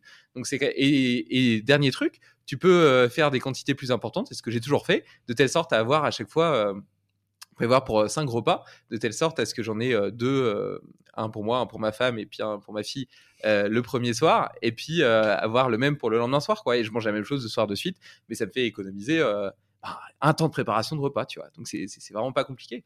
Puis même, tu vois, sur les desserts, il y a plein d'opportunités de, desserts qui sont sains et savoureux. Moi, j'adore le chocolat noir à 85%, par exemple. Euh, on a parlé euh, des chia pudding. Euh, on met des petites graines de chia avec du lait de coco, du lait d'amande, ce genre de choses. On rajoute deux trois fruits. Et puis sinon, voilà, les fruits, tout simplement. Les fruits, mais franchement, moi, si tu fermes les yeux et que tu laisses de côté l'aspect visuel, tu croques dans une poire bien juteuse, etc. Et, et ben, je trouve que c'est un délice pour les papilles bien plus important que n'importe quel gâteau de pâtisserie, même si esthétiquement ça donne peut-être moins envie. C'est ça, c'est une question en plus d'habitude à prendre dès le plus jeune âge. Moi je sais que j'ai été élevé, euh, t'as faim entre les repas, t'as le droit de manger ce que tu veux. Enfin, ce que tu veux, non, c'était plus exactement. T'as as faim entre les repas, tu peux manger quand tu veux, il n'y a pas de souci, mais tu manges un fruit. Bon, et donc du coup, on va revenir sur, la, sur la pratique sportive et euh, donc euh, sur la différenciation déjà entre entre la sédentarité et l'activité sportive, parce que tu as différencié les deux. Donc la sédentarité, c'est le fait de rester assis plusieurs heures de suite sans se lever, euh, malgré le fait que tu puisses avoir une activité sportive. Donc, par exemple, un crossfitter qui se mettrait la misère dans la boxe une heure par jour, potentiellement, il pourrait être sédentaire quand même. Exactement. Tu as tout résumé quand tu as dit ça. Tu vois, actuellement, et, c'est même le paradoxe, c'est pendant que nous, on apprenait ça, parce que ça, c'est aussi des choses théoriques qu'on apprend en médecine du sport, ou voire même actuellement quand on enregistre le podcast, ben en fait, tous, euh, socialement, d'habitude, on va se retrouver à se mettre assis. Tu vois, actuellement, là, on discute, on fait le podcast. Bah, en fait, on avait regardé pour se mettre par terre. Euh, ça, ça jouait pas, etc. Mais on a quand même eu ce, mindset, cette démarche de se dire, bah, tiens, comment on va pouvoir se mettre pour essayer justement de casser ça? Bah, L'idée dans la vie de tous les jours, c'est de se dire aussi un peu ça. C'est de se dire, bah, en fait, ok, peut-être que je peux pas me lever toutes les heures pour des raisons professionnelles X ou Y, mais est-ce que je vais pas changer ma chaise et mettre euh, un, yoga ball sous moi pour justement avoir des appuis beaucoup plus instables et en fait ça va permettre déjà de casser un petit peu cette sédentarité? Bah déjà le fait de moi j'ai un donc maintenant j'ai un bureau debout donc c'est plus pratique, mais sinon même euh, avant j'avais un tabouret qui m'a été recommandé aussi par un auditeur et avec un un socle un petit peu convexe, de telle sorte à ce qu'il soit pas totalement stable. Et donc, du coup, ça permet notamment aussi de t'avancer comme ça, tu vois, et tu as une meilleure position, c'est plus agréable.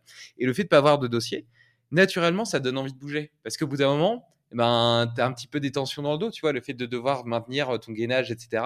Et donc, tu changes un petit peu de position. En fait, naturellement, tu changes de position, et puis naturellement, il y a des moments où tu as envie de te lever, quoi. C'est ça.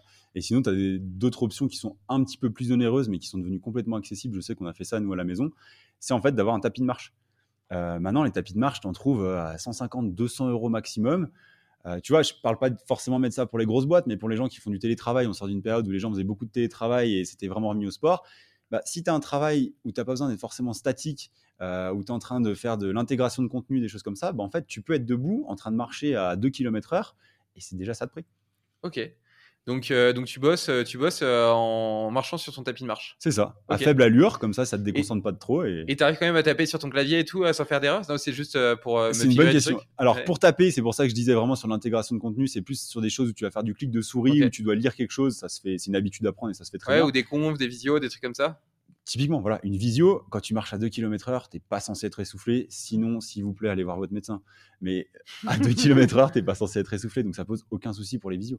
Ok. Et donc, ça, tu vois, le fait de se relever régulièrement, euh, de faire un peu de marche comme ça, etc., ça suffit à plus être considéré comme sédentaire et à réduire les risques d'obésité, de diabète, de cancer, d'infarctus, de maladies cardiovasculaires, etc. Exactement. Déjà, je pense qu'en faisant ça, sur la vie quotidienne sans changer, on réduit déjà beaucoup les risques. Après, il faut rajouter l'activité physique, mais une fois de plus, c'est 150 euh, minutes par semaine d'activité modérée.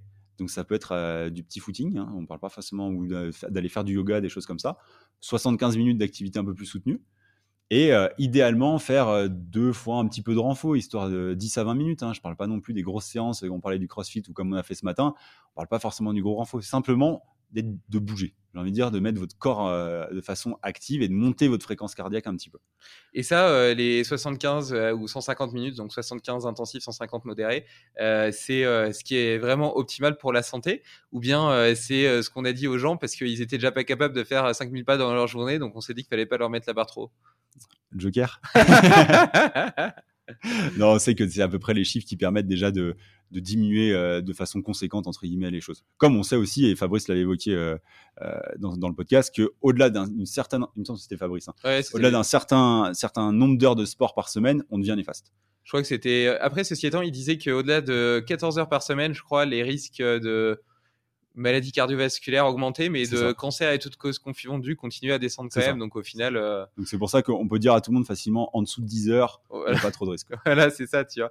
Et c'est marrant parce que du coup, tu as plein de gens qui ont parfois qui font, euh, je sais pas, trois séances de sport par semaine et qui posent des questions sur des forums en disant j'ai peur d'être en surentraînement. C'est ça. Et, euh, et du coup, ma mère, tu vois, par exemple, qui a, qui a 60 ans, euh, un programme qui pourrait, euh, qui pourrait être cool pour elle, ça serait quoi? Parce que tu parlais un petit peu de, de renfort, un petit peu de footing, Ouais. euh, ou peut-être même un peu de marche rapide. Et bah, soit elle a une volonté de pas se poser de questions, et on tombe sur de l'activité physique adaptée ou certains préparateurs physiques slash kinés qui maintenant vraiment mettent en place des choses qui sont réfléchies. Quand je dis réfléchi, c'est on sort du cadre du corps collectif où il y a 20 personnes et chacun va faire des mouvements dans son coin, des mouvements qui sont pas forcément de qualité et des gens qui vont se blesser.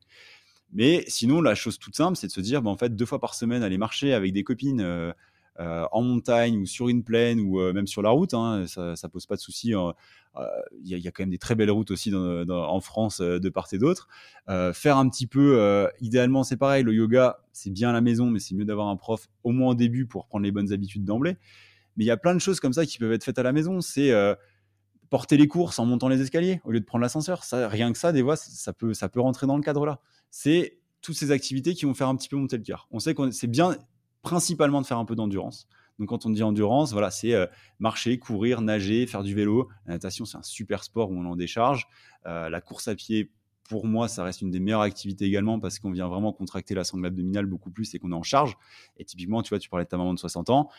Elle arrive à un stade, euh, et notamment les femmes, après à 45-50 ans, il y a la ménopause qui commence à pointer son nez. On sait que de faire de l'activité physique, même si on n'en a pas fait avant, ça va permettre déjà de limiter les risques d'ostéoporose qui sont secondaires à la ménopause. Donc l'ostéoporose, c'est quoi? C'est en fait c'est la densité osseuse qui va diminuer et ça augmente le risque de tomber et de se casser quelque chose. En sachant qu'arrivé à un certain âge, c'est dramatique. Quand on a 80 ans, qu'on se casse le col du fémur, ça veut dire qu'on reste au lit pendant 2-3 mois. Tout à l'heure, on parlait de la, capacité physique d'une personne. En fait, au bout de deux semaines, on a déjà quasiment perdu 10%. Et après, ça va très vite. Et après, il faut réussir à les, ra- les rattraper. Donc, en fait, on sait que c'est dramatique de se casser euh, quelque chose quand on est âgé. Alors qu'avant, il faut prévenir ça, notamment par l'activité physique. Effectivement, j'avais déjà vu une étude qui disait, je crois que donc le- le- la fracture du bassin ou de la hanche euh, passé La hanche, ouais. 70 ans, euh, ouais, c'est ça. C'est la hanche. Ouais, Et euh, où euh, le taux de survie à 6 mois était de 50%, un truc comme ça, enfin un truc de dingue. Ouais, ça. Et, en fait, euh, donc ça, c'est dû au fait que euh, ta sédentarité multipliée par le fait que tu sois âgé avec déjà une masse musculaire très faible, etc., fait que tu vas perdre tellement rapidement qu'après, tu perds toute ta capacité de mouvement. Et donc, euh, C'est ça. En fait, ce qu'il faut savoir, c'est qu'une personne âgée, elle a beaucoup plus de types de fibres 1, donc plutôt des fibres endurantes, euh, et beaucoup moins de fibres qu'on appelle de type 2, donc plutôt les fibres un peu euh, de force, pour caricaturer, faire vraiment très simple. Et elles ont une difficulté de base à faire de la force. C'est beaucoup plus difficile chez une personne âgée, mais ça reste néanmoins essentiel qu'elle fasse aussi du travail un peu en force, adapté à sa condition. Mais en effet, comme tu dis, euh, fracture du fémur, on reste au lit, on perd notre condition, et derrière, c'est beaucoup plus dur à récupérer. Et du coup, en fait, c'est euh, c'est c'est dommage qu'on puisse pas faire de dessin en même temps sur un podcast, mais il y a une courbe où on voit le vieillissement. non, euh, mais cla- tu me l'enverras, je la mettrai dans l'article et bah parfait, je te l'enverrai et on, voit, on verra très bien. Il y a le vieillissement euh, normal avec les événements intercurrents qui font des petites cloches vers le bas. Et en fait, après, il y a le vieillissement accéléré de par les événements intercurrents. Mais je te l'enverrai. Trop bien, trop bien. Et euh, du coup, sur la partie euh, force, renforcement musculaire, euh, pour des personnes un peu plus âgées, ça, ça ressemble à quoi? C'est des séances avec des élastiques, c'est des choses au poids de corps, c'est ça. Les élastiques, c'est parfait parce que c'est vraiment une, une force qu'on va pouvoir contrôler qui est, progressive. En plus, les élastiques, ça a l'intérêt que sur euh, toute la longueur, on va travailler avec une force qui est constante, mais pas sans forcément aller jusque-là. Ça peut être une bouteille d'eau dans chaque main et euh, bouger les bras, lever les bras sur les côtés pour les épaules, des choses comme ça. Ça peut être simplement euh, s'asseoir sur une chaise, se relever, s'asseoir, se relever, aller marcher 50 mètres, revenir, s'asseoir, se relever. En fait, ça peut être tout à fait adapté. Et ça, c'est des, voilà, des petites choses à mettre en place qui sont, euh, qui sont passionnantes. Et tu as parlé euh, plutôt de, de la mobilité. On a notamment cité Slim, Movnat, euh, qui sont des, des systèmes justement qui euh, travaillent beaucoup sur la mobilité. Moi, c'est une découverte que j'ai fait euh, entre guillemets euh, assez tardivement. euh, enfin, en tout cas, pas, ça n'a pas été la première chose que j'ai mise dans mes fondations quand j'ai commencé à m'entraîner à faire du sport. Et euh, pour autant, euh, depuis que je le fais, euh, je m'aperçois que j'ai une capacité à bouger qui est beaucoup beaucoup plus importante dans toutes les dimensions, sur tous les plans, et donc une liberté d'expression de mon corps qui est incommensurable. Et par ailleurs, une diminution des, douleurs, des blessures que je pouvais me faire. Quand j'ai commencé à me remettre au sport vers 25 ans, j'ai fait du crossfit. Je me faisais très souvent mal, mal au dos, au milieu du dos notamment, surtout que j'ai un esprit un peu compétitif, donc j'avais tendance à, à vouloir y aller peut-être un petit peu trop fort, en tout cas au-delà de mes, mes capacités d'adaptation. Et, euh, et voilà, et donc la mobilité, j'ai eu l'impression que ça a eu, euh, ça a eu euh, vraiment que, ça a un double impact. Un impact de prévention qui est hyper important et un impact sur l'expression, mon expression corporelle qui me permet d'avoir une liberté, de jouir d'une liberté de vie qui rend ma vie plus intense. Bah, une fois de plus, tu mets le doigt sur quelque chose qui a été souvent dit sur ton podcast, et ça j'ai adoré, c'est le fait que le corps humain, malgré le fait qu'il soit extraordinaire, il reste bête. C'est-à-dire que tout ce dont il n'a pas besoin, il va pas l'utiliser. Toutes les amplitudes articulaires qu'il n'utilise pas, en fait, pourquoi les conserver, sachant qu'il n'en a pas besoin? C'est de l'énergie, c'est de l'information qui lui est, qui lui sert à rien, donc on va le mettre dans le fond, on va plus s'en servir, et éventuellement, si on le stimule, ça reviendra. Et l'idée, comme tu dis, voilà, avec MoveNat, avec, euh, Slim, les différentes choses de mobilité, bah, c'est que tu retrouves ça et qu'en fait, c'est se garder un petit peu fonctionnel et c'est des choses qui se récupèrent. On parlait ce matin que toi et moi, on est tous les deux très raides de la chaîne postérieure. Je suis aussi passé par le CrossFit où je me suis fait une hernie discale, euh, à rester six mois au lit et c'est comme ça que j'ai découvert euh, Slim et la mobilité et que je me suis dit, bon, on va essayer de se reprendre en main euh, différemment. Bah maintenant, il y a un an et demi, comme je dis, j'a- j'adore prendre cet exemple, mais il y a un an et demi, à, donc du coup à, à 28 ans, quand je me penchais en avant, mes mains dépassaient pas mes genoux. Là, deux ans après, je mets les mains en plat. Et euh, j'ai pas forcé plus que ça. J'en faisais un petit peu tous les jours pendant une dizaine de minutes et tout rentre dans l'ordre. Et donc, j'ai envie de dire que du coup, rien n'est impossible. La personne qui, pour une raison X Y, euh, a la jambe cassée, bah, elle peut quand même faire de la mobilité d'épaule. Quelle que soit sa condition, qu'elle soit jeune, âgée, euh, un homme, une femme, etc. C'est accessible à tout le monde. Ça rentre dans le cadre de l'activité physique, donc ça fait doublement du bien. Et par la suite, ça sera aussi bénéfique. Et on le voit sur les populations euh, typiquement asiatiques, avec leur tai chi, etc. On voit des personnes âgées qui sont quand même en bonne forme et qui ont beaucoup moins de blessures euh, comme on peut avoir chez nous. Et ça, c'est intéressant, tu vois, la chaîne postérieure. euh, moi, je me souviens, j'avais les ischios raides et euh, j'essayais de, gagner un petit peu et j'avais l'impression que je gagnais rien du tout et que c'était peine perdue. Et en fait, je pense qu'un des secrets de la mobilité, c'est que plutôt que d'en faire beaucoup, il faut en faire souvent. Et euh, c'est vraiment la régularité qui prime.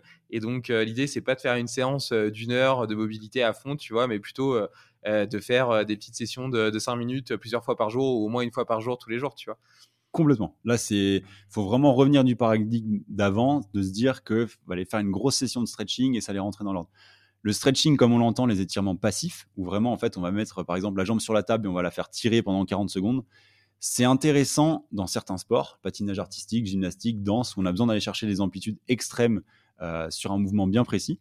Par contre, pour l'individu et pour la souplesse de tous les jours, il faut faire du actif, c'est-à-dire en fait on va poser la jambe sur euh, la table, mais au lieu de venir euh, tirer pendant 45 secondes euh, comme un bœuf, en fait on va faire des petits à-coups tout doux, on va venir frôler avec la douleur pour justement que le cerveau réimprime cette amplitude et au final il va décaler petit à petit son curseur pour qu'on retrouve cette amplitude. Et comme tu dis, il faut en faire un petit peu régulièrement. Et là c'est super efficace.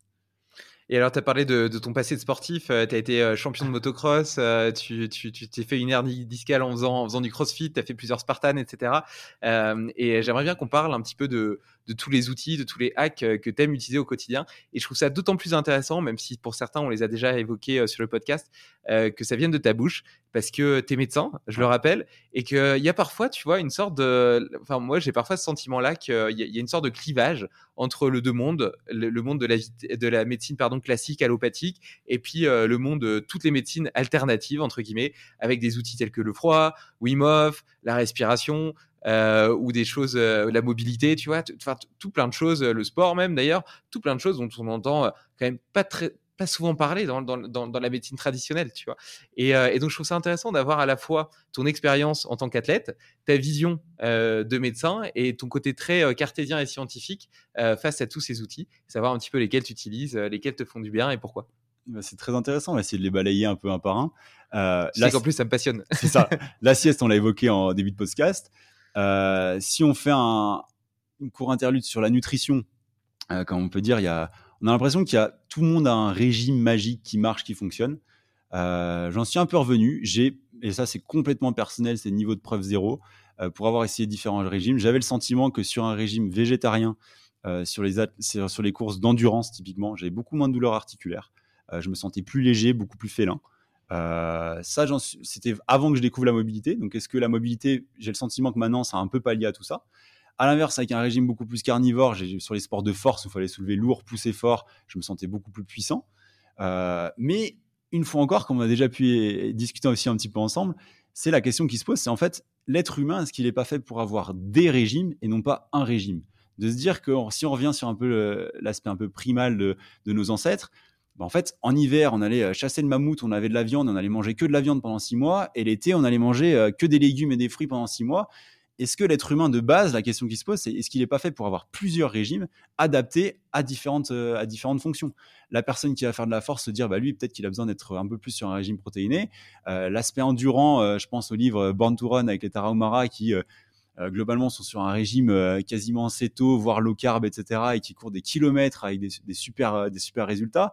Ça m'arrive moi-même d'aller faire mes trails à jeun ou juste avec un petit peu d'acide gras. On parlait des, des, boissons à base de lait d'amande qui est quand même assez concentré en acide gras. en fait, tu te retrouves à avoir de l'énergie et être très bien. Donc j'ai envie de dire, sur le plan du régime, ça reste un peu un point d'interrogation de se dire, en fait, la question, est-ce que c'est pas justement, est-ce qu'il n'y a pas des régimes?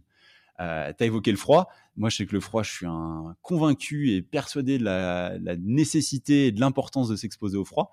Euh, le froid, c'est quoi? Euh, Tu as déjà fait un super podcast avec euh, Jean-François Tual, qui était un petit peu mon mentor. Hein. C'est lui qui m'a initié à tout ça. Et on avait à l'époque monté aussi un petit truc médical où j'avais déjà participé à ces stages en, intervenant en tant que médecin parce que ça me passionnait. Et, et lui, via le froid, donc je m'étais vraiment inspiré de lui. On a fait un autre avec Pierre Dufresne qui en parlait également. Et cette importance du froid, en fait, c'est un stress extrême qui laisse peu de conséquences. Contrairement à une brûlure, ben, en fait, il n'y a pas de trace corporelle. Contrairement à des coups, il n'y a pas de bleu. Et l'aspect euh, mise en danger, elle reste quand même très modérée. Néanmoins, le corps humain, il le perçoit comme une extrême agression, euh, une grosse agression extérieure, et qui va être résolutive très rapidement derrière. Euh, moi, je suis tellement convaincu de l'importance du froid que sur mon balcon à Lyon maintenant, j'ai un congélateur que j'ai rempli d'eau que du coup j'ai un petit peu bidouillé, que j'ai jointé pour que ça soit tout bien. J'ai ma prise régulée, donc j'ai toujours une eau entre 0 et enfin entre moins 1 et 3 degrés, j'ai envie de dire. Et j'essaye de m'y mettre, on va dire, je suis plutôt aux alentours de une à deux fois par semaine. J'aimerais avoir le temps de faire plus, mais là sur une à deux fois, je vois des vrais bénéfices. Tu vois, même en tant que médecin, ou au début, quand j'ai découvert la méthode Wim j'étais, j'y suis allé avec mon père. On s'est dit, tiens, ça peut être un challenge marrant à faire ensemble. J'étais très sceptique. Euh, se mettre trois minutes dans une eau froide euh, quand tu es un peu sportif, que tu as un peu de mental. Tu disais, voilà, j'ai fait des Spartans euh, à, très bon niveau. Bah, je me dis, bon, c'est du froid, trois minutes, ça va passer.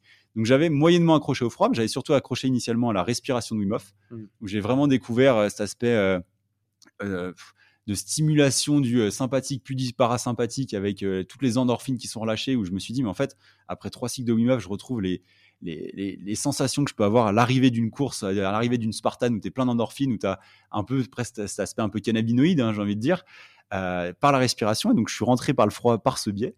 Et, euh, en fait, le froid, c'est juste magique. C'est pour moi, il y a des études qui sont sorties qui le montrent, que ça vaut 20 minutes de méditation. Il y a certains pays du Nord, si je dis pas de bêtises, à l'époque, ils étaient en train de faire une étude pour montrer sur les bénéfices sur les infarctus dans le sens où il y a un type d'infarctus où en gros le réseau vasculaire est pas suffisant. Et en fait, de l'exposer régulièrement au froid, ça permettait justement de développer un réseau plus grand et de prévenir le risque d'infarctus. Euh, c'est aussi d'un point de vue euh, psychologique euh, s'exposer à un stress extrême. On parlait de l'histoire de se sentir vivant. Quand tu sors d'un bain froid, toi-même tu sais après avoir fait ton expérience Tumo, que quand tu sors du froid, en fait, tu te dis bah je suis pas mort, je vais bien, je me sens vivant tu, tu souffles, ça va bien. Aller faire une randonnée comme on a pu faire avec Jean-François, où tu fais des randonnées à 2 ou 3 000 mètres d'altitude dans la neige. Moi, ça m'arrive tous les hivers encore de faire ça, où tu es en maillot. En fait, tu te dis au début, il fait frais, mais en fait, tu dis, mais je me sens bien, je suis pas en train de mourir, je suis pas vraiment en danger.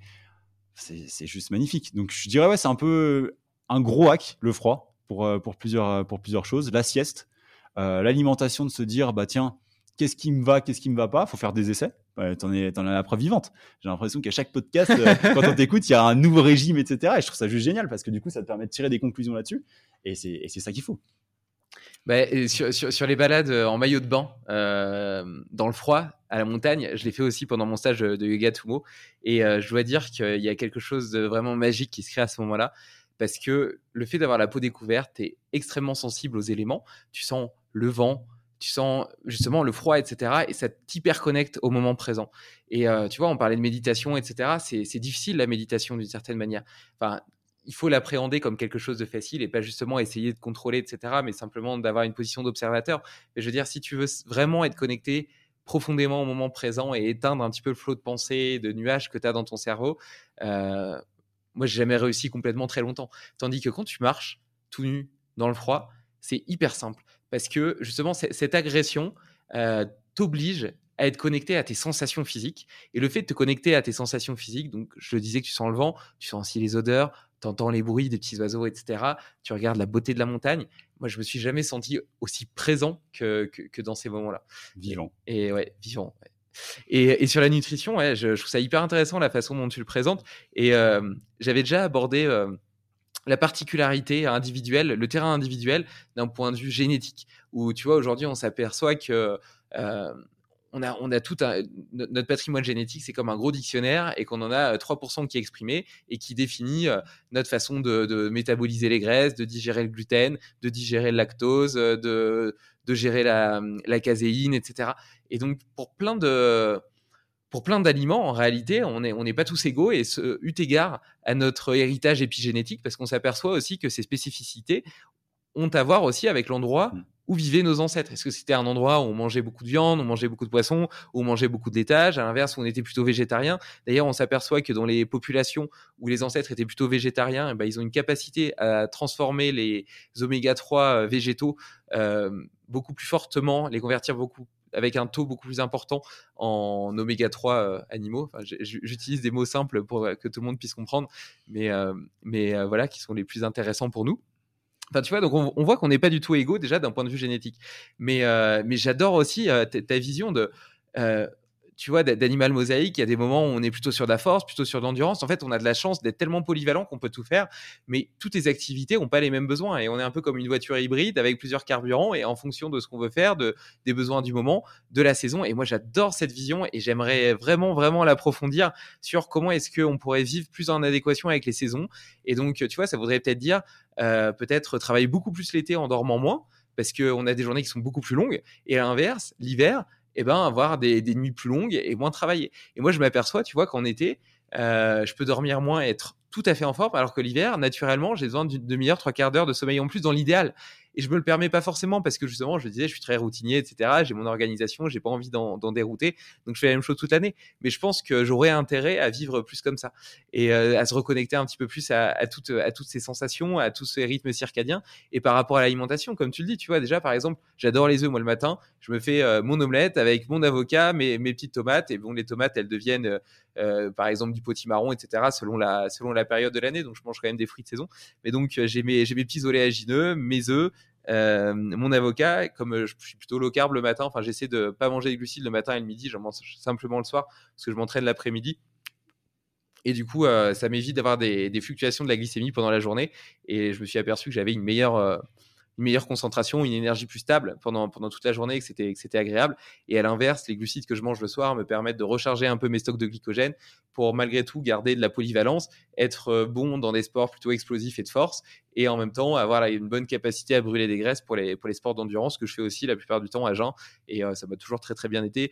Et peut-être parce que tu vois, il y a aussi la biologie des croyances et je me suis jamais dit ah ben je suis à jeun, euh, je vais je vais peut-être tomber dans les pommes si je vais courir, etc. Tu vois, je me suis jamais mis des pensées limitantes comme ça. Je suis parti courir et ça s'est toujours bien passé. Et donc et donc voilà, et donc euh, les œufs que je mange le matin, tu vois, j'en mange toute l'année. Est-ce que c'est normal de manger des œufs toute l'année? Bah non, pas forcément, tu vois. Un oiseau, euh, il, a, il a des cycles de ponte, etc. Donc voilà, donc tu vois, se reconnecter un petit peu à la façon dont le monde naturel fonctionne. Euh, donc je le fais déjà avec les légumes, parce qu'avec les légumes, les fruits et les légumes, c'est facile. Il suffit de s'abonner à un panier bio, par exemple. Tu as des fruits et légumes locaux, locaux et donc là, bah, tu manges ceux qui sont de saison. Et en plus, ça a l'avantage assez impressionnant de te permettre de découvrir un tas de variétés que tu vois pas dans les supermarchés ou que tu n'aurais jamais acheté parce que tu n'as pas l'habitude de les cuisiner. Donc là, tu te retrouves avec euh, des rutabagas, des radis noirs euh, ou des topinambours et tu es là et tu te dis putain, qu'est-ce que je vais faire avec ça? Et puis au final, tu t'aperçois que la purée de topinambour carotte avec un petit jus de citron, c'est délicieux et de l'huile d'olive, c'est délicieux, même si ça fait un peu péter. Et, euh, et voilà, non, non, c'est passionnant, c'est super intéressant. Non, mais en plus, c'est ça. Et comme tu, vois, c'est intéressant, tu parlais des croyances limitantes par rapport au fait d'être à jeun. C'est comme la croyance limitante du fait qu'il faut à tout prévoir quand on fait de l'effort. En réalité, un effort qui dure moins de une heure, tu peux survivre sans eau, c'est pas très grave. Au-delà, c'est intéressant d'avoir aussi, euh, on n'en parle pas assez aussi, des boissons d'effort.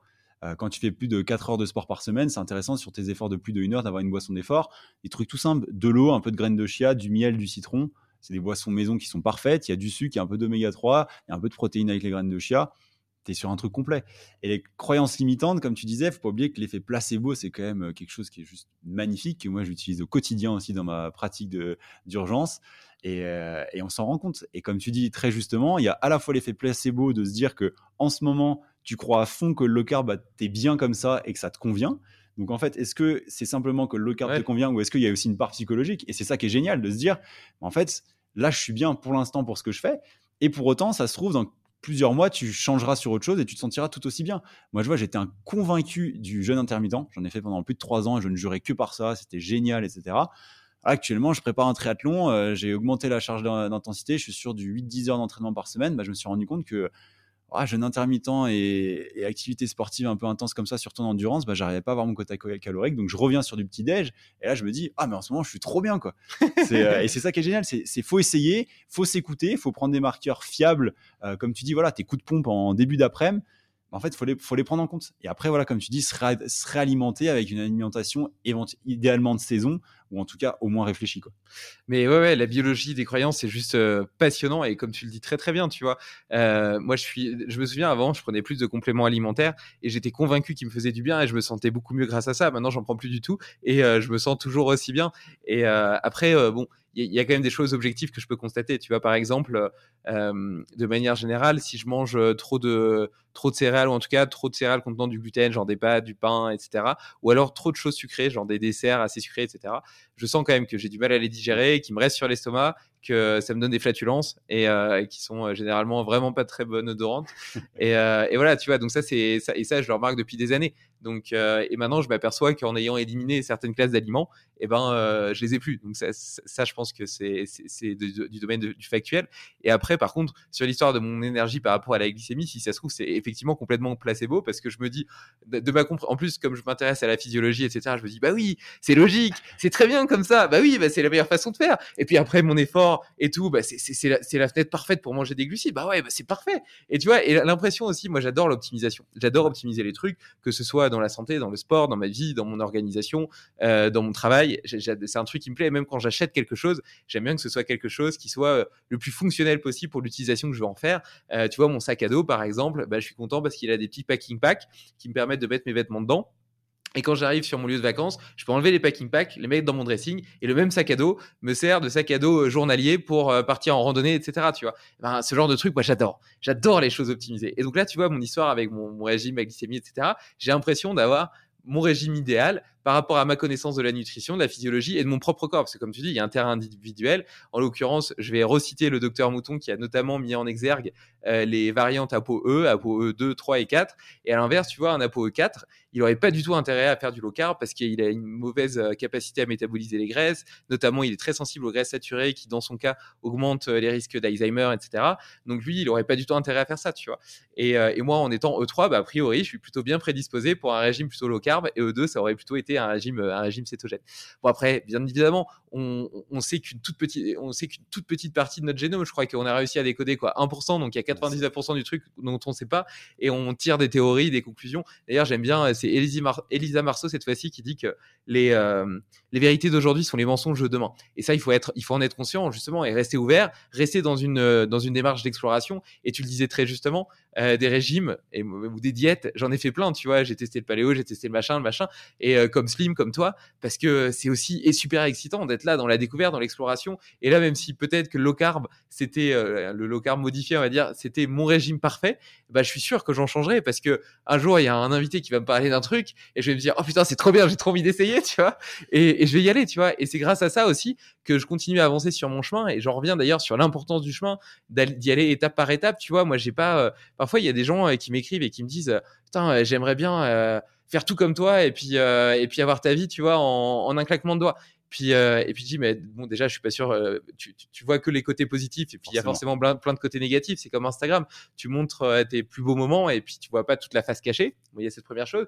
Puis la deuxième, c'est que c'est un chemin infini. Tu vois, c'est un peu comme monter une montagne qui a pas de sommet. Et donc, moi, c'est un peu comme si, tu vois, j'aime bien cette métaphore des briques. Et tu poses les briques de ta maison, et au début, elles sont un peu toutes bancales. les, les, les les contours sont pas très sont pas très nets et donc tu peux pas trop mettre de béton dessus, elles tiennent pas bien et tout. Puis après, au fur et à mesure, tu les tailles, tu les améliores, tu continues à, à tester, à expérimenter et puis elles deviennent de plus en plus carrées, de plus en plus belles. Puis après là, tu peux vraiment les poser, mettre du ciment autour et après et, tu vois, elles sont fixes et ça fait les fondations de ta vie. Et ces fondations-là, quand j'avais 20 ans, elles n'existaient pas. Tu vois, j'avais que des briques bancales et c'est pour ça que je me sentais peut-être un peu euh, déprimé, mélancolique, euh, que j'avais une, une, propension à aimer les drogues, etc. Tu vois. Et, euh, et maintenant, en vieillissant, ben, j'ai toute une base qui commence à être, à être belle et à être fixe. Mais pour, la construire, j'ai dû faire beaucoup d'erreurs. Euh, je me suis détruit la santé pendant tout un temps. Euh, Enfin, j'ai fait plein de choses qui sont pas du tout euh, recommandables, tu vois. Et je suis heureux d'être aussi en forme aujourd'hui malgré tout ce que j'ai fait de négatif. Et euh, mais voilà, tu vois. Et donc j'ai créé ce premier cercle de ma maison. C'est grâce à ça aussi que j'ai eu la confiance de, faire un enfant parce que je me suis dit, ben voilà, je commence à me sentir équilibré dans ma tête. C'est déjà un, bon point de départ, tu vois. Et, et je dis pas que peut-être de temps en même une belle brique carrée, je la changerai peut-être un jour parce que je découvrirai en réalité que comme les, connaissances et même mes, ma philosophie euh, évolue avec le temps, bah, peut-être que celle-là elle sera plus adaptée. Mais le fait de la changer, ça va pas remettre en cause toutes les autres briques qui existent. Et ça, ça donne quand même une espèce de force euh, dans ta vie qui est vachement appréciable et qui te, tu vois, comme un rock, tu sais que tu sais tu es capable de faire face, que ton métier, tu peux perdre ton métier, euh, tu peux perdre ta maison. Il y a pas longtemps, j'ai, je pars dans tous les sens. Hein. Il y a pas longtemps, euh, donc là, on a, j'ai recruté une Ukrainienne dans ma boîte et, euh, et elle me demandait, euh, voilà, si euh, s'il y avait la guerre dans le sud de la France, est-ce que est-ce que je fuirais? Puis je dis bah bien sûr. Moi, je me battrais pas pour ma maison. Et elle me dit parce que du coup, tu perdrais ta maison, ta boîte, ton argent et tout. Je m'en fous je j'ai pas besoin de grand chose, je prends un voilier, je pars avec ma femme, etc. Si je peux, si je peux sauver deux trois personnes au passage euh, sur le port et les prendre avec moi sur mon bateau, on part ensemble. Et euh, enfin, je, je suis pas attaché à toutes ces choses matérielles, etc. Tu vois, et, et, et quelque part. Euh, quelque part, tu vois, le, fait de construire ton mur te permet aussi de comprendre ce qui est vraiment important. Et moi qui étais extrêmement ambitieux, drivé par l'argent, la reconnaissance, le fait de passer dans des journaux, etc. Aujourd'hui, je m'aperçois que c'est pas du tout ça qui me fait vibrer. Par contre, le fait de partager des moments de qualité avec toi, avec ma femme, avec ma fille, le fait de partir en montagne, de faire du sport, de d'apprendre, de découvrir, de partager aussi, ça, c'est des choses qui m'animent vraiment. Non, mais c'est un beau résumé que tu fais, en plus sur cet aspect justement de relativiser. Et je trouve que ça résume bien justement tout ce qu'on a pu dire jusqu'à maintenant, par rapport au fait de sortir de sa zone de confort avec les différents régimes sans que ça vienne vraiment perturber la vie de tous les jours. Et euh, l'exemple que tu dis euh, par rapport à la, guerre, c'est un peu ça, c'est de se dire, bah, en fait, je peux recommencer ailleurs s'il y a besoin, et euh, j'en sortirai que plus grand. C'est réussir à voir euh, le verre, une fois de plus, à, moitié plein plutôt qu'à moitié vide, et être positif, et justement euh, arrêter ce nivellement vers le bas, d'être toujours négatif, à toujours voir les choses euh, mauvaises et se dire, bah voilà, comme on disait tout à l'heure, bah, on est en montagne, on voulait se faire une super rando tous ensemble, il pleut, bah c'est pas grave, ça fait du bien à la nature, on est en pleine sécheresse, bah au final, voilà, on enregistre le podcast ensemble aujourd'hui, c'est juste parfait. Et d'ailleurs, euh, j'ai suivi une formation euh, BMO avec euh, Guillaume Mathias qui est juste incroyable. Ça doit être une des meilleures formations que j'ai suivies de ma vie. Euh, bon, j'en ai pas suivi beaucoup non plus, mais franchement, elle est géniale. Et on parle notamment des biais cognitifs et du biais de contraste. Et le biais de contraste, en gros, ça dit que le cerveau est incapable d'allouer de la valeur à une chose en particulier. Euh, on alloue de la valeur à quelque chose que par comparaison à une autre. C'est ce qui fait que, par exemple, tu peux passer une journée dans la montagne à marcher, etc., justement, peut-être sous la pluie, sous l'orage, et puis après, tu arrives dans un, dans un refuge et ils te servent une soupe toute classique. Et euh, une simple soupe qui, qui t'aurait paru toute simple euh, en temps normal, bah là, elle va te sembler être comme un mais trois étoiles digne des plus beaux restaurants. Et toujours dans cette logique de biais de contraste, je me demande dans quelle mesure le fait justement, et je reviens au début du podcast où on parlait de la mort, etc., le fait d'être confronté euh, à des gens qui, ont des, qui vivent des tragédies, donc euh, les gens qui meurent, mais surtout leurs proches, etc., est-ce que ça te permet justement de beaucoup plus relativiser tous les petits désagréments qui peuvent arriver dans ton quotidien, les petits problèmes que tu peux avoir euh... Alors j'aurais envie de dire oui, mais, mais non. Euh, mais non. non, oui dans le sens, enfin, plus, on va commencer par le non parce que personne n'est parfait et que comme tout le monde, je suis le premier des fois à râler en voiture quand il y a des bouchons et que j'ai pas envie et, et que j'ai ma compagne à côté qui me dit non mais tu vas arrêter de râler quand même après tout ce que tu nous, tout ce que tu nous bassines, etc.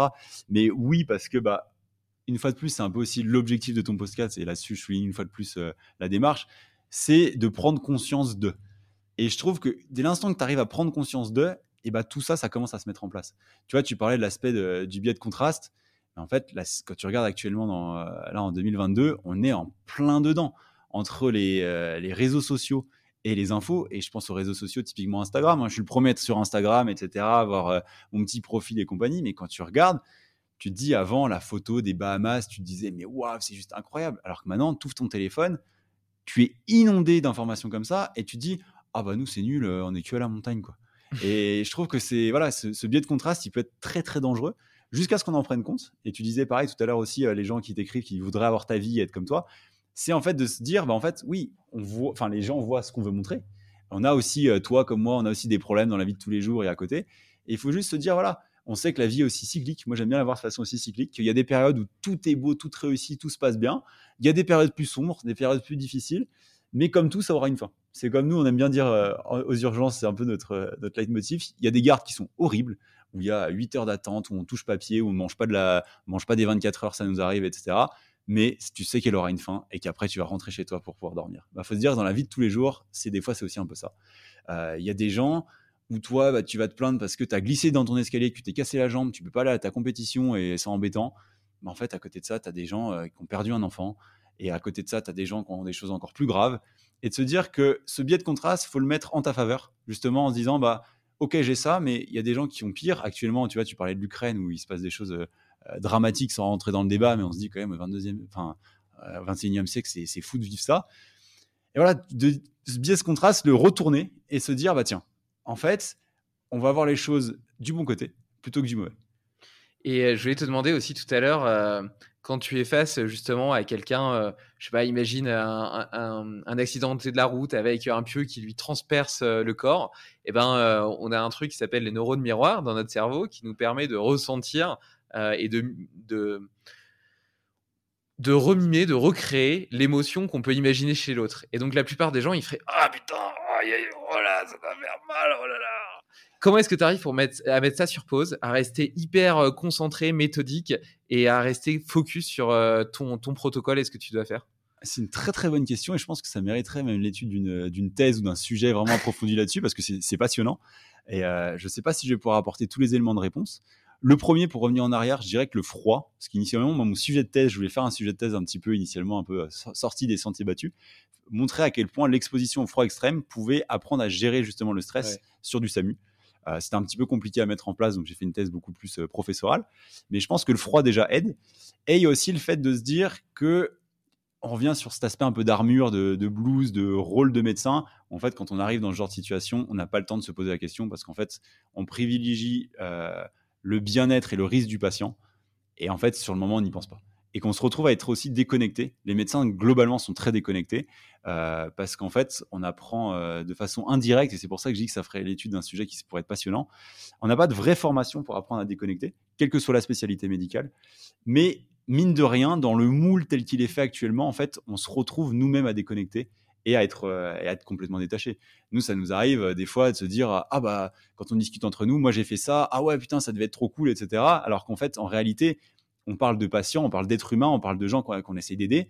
Mais nous, sur le plan médical, on va faire ce switch, ce biais cognitif, où en fait, on va voir plus les gens sous le forme de l'intervention, à quel point ça pouvait être passionnant euh, sur le plan de notre métier, comme euh, euh, une personne qui va réussir sur son travail, et non pas comme quelqu'un qui est dans la douleur et la souffrance. Ça, généralement, ça vient dans un second temps, où c'est ce qu'on appelle des fois ce qu'on appelle les transferts et les contre-transferts, où là, du coup, des fois, c'est un peu plus violent. Là, on aime bien en parler en équipe, justement, pour euh, typiquement, nous, je sais qu'on aime moins bien quand c'est euh, sur les enfants. Ça touche toujours beaucoup plus. Euh, je pense aux, arrêts cardiaques chez les enfants que tu vas pas forcément réussir à récupérer parce que c'était trop tard. Le retour, généralement, c'est pas le même genre de retour que sur certaines interventions. Et là, on en discute beaucoup plus. Il y a certaines unités où ils mettent des psychologues en place. Et une fois de plus, la parole, de mettre des mots sur les choses, c'est quelque chose de très important. le sport, pareil, on y revient une fois de plus, hein, mais c'est une soupape qui est juste énorme et importante. Donc je dirais que quand on voit les personnes, comme tu disais, avec un pieu, sur le coup, on pense plus à, OK, alors qu'est-ce qui est grave, qu'est-ce qu'il va falloir faire, dans quel ordre, pourquoi, comment? Et c'est seulement en rentrant de ton intervention, tu dis, ah oui, il devait avoir mal, le pauvre. Ouais, le fait de te concentrer sur euh, les actions à accomplir et d'être hyper cartésien, hyper factuel, euh, hyper aussi organisé par étapes, euh, ça t'oblige à déconnecter, à être justement à activer à fond ta, ton analyse euh, cartésienne et à déconnecter complètement l'aspect émotionnel. C'est ça, tu viens vraiment mettre des œillères et euh, tu regardes devant toi. Et je trouve ça vachement intéressant que tu dises que le froid t'a aidé par rapport à ça, parce que moi aussi, je trouve que et, je pense qu'en réalité, ça devrait pas. Enfin, si, si, si, bien sûr, mais c'est aussi le symptôme du fait qu'on est tellement peu confronté à des stress dans nos vies qu'on a plus, on n'apprend plus à les gérer, et euh, ou même à l'inconfort. Parce que tu vois, par exemple, Rudy, je reprends, je, reprendrai pour exemple, euh, il aime pas du tout les douches froides, il voit pas du tout l'intérêt, mais c'est parce qu'à côté de ça, il se met la misère au front squat euh, ou à des séries longues aux, épaules, tu vois, où ça demande vraiment aussi une, résilience et tout, parce que ça brûle, ça fait mal, etc. T'en peux plus, t'as l'impression que tu vas étouffer euh, euh, et, tu continues quand même, tu vois. Et donc ça t'apprend quand même ouais, cette capacité à dépasser ta zone de confort et à comprendre que tes ressources, elles sont beaucoup plus grandes que ce que tu imaginais à la base. Et une fois que tu as ce référentiel-là dans la tête, que tu sais que que tu es beaucoup plus que ce que tu penses être, et ben ça, ça, ça te débloque quelque chose qui se transfère à toutes les activités. Bah, tu as deux exemples qui sont passionnants là-dessus aussi. C'est les Navy SEAL qui l'ont très bien compris, donc les forces spéciales américaines qui sont connues, euh, les SEAL c'est connu pour être un peu l'élite et avec des critères de sélection qui sont euh, drastiques et impressionnants. Eux, ils aiment bien dire, euh, je m'y étais beaucoup intéressé parce que passé un temps, j'avais voulu aussi bosser dans les forces spéciales, et ils le disaient que au moment où tu crois que tu n'en peux plus, en réalité, tu n'es qu'à 40% de tes capacités. Et il y a certains, certains médecins, j'avais lu un article comme ça médical qui raconte avec éléments tragiques du Bataclan, euh, tu vois, on revient un peu sur le potentiel humain, l'effet placebo et justement cet aspect-là, où il y a des gens qui étaient capables avec une euh, balle dans la jambe, dans le fémur, donc l'os qui tient votre jambe et votre hanche qui était exposé euh, dans tous les sens, arriver en courant jusqu'aux urgences et qui en fait venait s'effondrer devant les urgences et n'arrivait plus du tout à bouger et commençait à avoir mal. Et c'est là où on se dit, mais toute la possibilité humaine et toute la capacité humaine, elle est juste incroyable. Et ça, des fois, c'est des choses où on se dit, voilà, c'est comme tu disais par rapport à Rudy, bah oui, c'est sûr que lui, je pense que sur ses, sur ses fronts de squat et ses épaules, le 100% de tout le monde où en fait il lui reste encore peut-être 10 répétitions en stock, bah lui il va sur du 120-150% euh, et que du coup il vient déjà gratter ça. Et je peux comprendre qu'éventuellement lui a moins envie de retrouver de cet inconfort. Moi les douches froides le matin, pendant longtemps je prenais des douches froides. Maintenant j'ai réalisé que le matin, déjà parce que si je fais mon congé à côté, j'aime bien prendre ma douche chaude. Euh, comme ça j'ai mon confort du matin, je suis bien, ça me réveille tranquillement. Par contre, je me rince que au froid ce qui me fait que j'ai quand même le petit shoot de froid derrière. J'ai le plaisir d'avoir tourné sur le froid et de m'être euh, confronté avec ce froid, de me dire que je suis pas mort et que c'était juste un petit coup de froid, mais j'ai eu le petit confort avant. Et du coup, c'est un bon équilibre et c'est aussi une bonne façon éventuellement qu'on peut conseiller aux gens pour euh, commencer les douches froides. Ouais, en plus, je trouve que c'est beaucoup plus facile, notamment en hiver, quand tu es, quand es sous l'eau chaude, après tu passes au froid. Même le froid, il a un côté agréable quand ton mm. corps il a déjà été réchauffé. Il y a vraiment un côté agréable, tu vois. Il y a, une, il y a tout un tas de choses hormonales, etc., qui se font à ce moment-là. Et euh, je trouve qu'il y a un vrai il y a un vrai, il y a un vrai plaisir là. Tu vois, t'es pas que dans la lutte, t'es pas que dans la résistance au stress, t'es pas en train de te focuser sur ta respiration en essayant de l'allonger pour résister. Euh, enfin, moi, en tout cas, ça me fait un vrai, un vrai petit orgasme. C'est ça, c'est apprendre à être confortable dans l'inconfortable. ouais, complètement, complètement. Et, euh, et ouais, il y avait un autre truc aussi que je voulais dire par rapport à ça. Déjà sur la, sur l'aspect placebo, euh, j'avais vu des trucs. Enfin, il y a quand même un truc qui est dingue à se dire c'est que euh, tu regardes des études, par exemple, pour, euh, contre le cancer, de, traitement, etc. Et tu t'aperçois que l'effet placebo a un effet, même contre des maladies comme le cancer. Donc ça veut dire que, l'effet que nos croyances peuvent participer à guérir des maladies comme le cancer. Je suis pas en train de dire que tu peux guérir d'un cancer que avec tes croyances, mais dans certains cas, eh ben, c'est le cas. Et enfin, c'est quand même complètement dingue de se dire, euh, putain, le corps, il a cette puissance-là. Et tu partageais aussi l'histoire du Bataclan, alors sans que ce soit aussi dramatique et impressionnant euh, quand j'ai fait mon Mont Blanc. Donc, je suis monté, etc. Et puis après, euh, il y a toute la descente. Et la descente, elle est assez dure psychologiquement parce que tu es déjà crevé. Tu t'es levé tôt, tu as eu l'altitude, etc. Tu es un peu déshydraté parce que tu manquais d'eau, machin. Et, euh, et puis en plus, tu plus d'objectifs parce que tu es en train de redescendre. D'ailleurs, souvent en alpinisme, les gens qui font des choses vraiment engagées, genre des K2, des Everest ou des choses comme ça, c'est souvent à la redescente qui meurent. Et, et, tu vois, et, donc malgré tout, la descente, bah voilà, je, je, la faisais, tu vois. Et arrivé au refuge, mon cerveau, il s'est dit, c'est bon, t'es en sécurité, etc.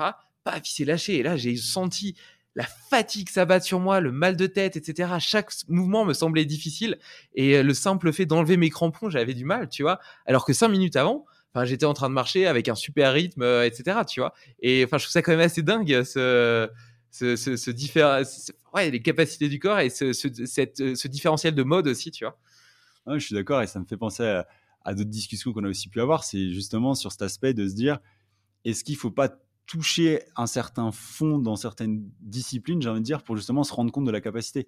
Euh, tu vois, tu parles souvent du fait à quel point tu étais euh, organisé, passé un temps, voire même trop. Euh, je me souviens, on avait eu la discussion là-dessus, et de se dire, bah, en fait, est-ce que pour pouvoir se dire, oui, j'ai réellement forcé, par exemple, au sport, de se dire, bah là, je m'arrête parce que je suis vraiment fatigué et que sinon je vais me blesser, parce que j'ai fait l'expérience de me blesser ou que je, je vais faciliter mon emploi du temps et mettre un peu de, de, légèreté dedans parce que j'ai déjà été super organisé et je sais que je peux y aller. Tu vois, on parlait d'histoire des sucres, des régimes, des machins, etc. Va se dire que la personne, oui, en fait, parce qu'elle a passé euh, un an sans manger de sucre transformé parce qu'en fait, elle savait que c'était pas bon pour elle. Est-ce que maintenant, si jamais elle va, elle va manger une part de gâteau parce qu'en fait, ça lui fait plaisir, de se dire, est-ce qu'elle est en train de céder vraiment ou est-ce que c'est pas simplement de se dire que là, elle s'accorde ce plaisir sous une certaine forme de contrôle? Et je trouve que voilà, ce que tu disais avec le Mont Blanc, ça remonte aussi un peu ça, cet aspect de contrôle et cette capacité de contrôle euh, du, corps humain et surtout du, cerveau sur le corps, de se dire, bah, en fait, c'est ça. Ou pendant ton effort du Mont Blanc, si on t'avait dit, bah, en fait, il reste encore 10 heures, David, pour descendre, etc., tu serais dit, bon, bah, je les dents, ça va le faire. Alors que voilà, ce que tu décris, arriver euh, à ton chalet, tu n'aurais pas fait un pas de plus. Quoi. Ouais, exactement. Et euh, c'est hyper intéressant ce, changement de mindset. Et pour autant, il n'est pas facile parce que justement, quand tu, on, revient à la biologie des croyances, quand tu t'es pendant un an dit euh, il faut pas que je mange de sucre transformé parce que c'est mauvais pour moi, etc. Machin, tout ça, ça te permet d'avoir un tout qui est cohérent dans ta tête. Et c'est ce tout cohérent qui te permet de tenir et qui, te, et qui rend même euh, la résistance, entre guillemets, facile. Et du coup, après, c'est difficile de céder à la tentation, donc de t'octroyer ce plaisir sans faire tomber euh, tout, euh, le, toute cohérence qui te tient. Tu vois ce que je veux dire? Et, euh, et, du coup, moi, parfois, j'ai du mal. bon, il, a souvent fallu que j'aille dans, l'extrême, que j'arrive vraiment à bien, bien maîtriser ça avant d'être capable de, me, de, m'autoriser ce switch. Mais tu vois, autant, bon, bah, pour, la nourriture, c'est peut-être plus facile, mais par exemple, le sommeil, pour moi, c'est hyper important, surtout qu'à la base, j'avais un passif où je dormais mal, etc. Et donc, j'ai beaucoup travaillé à, à l'améliorer. Et donc maintenant, j'aime bien me coucher à la même heure, me lever à la même heure, etc.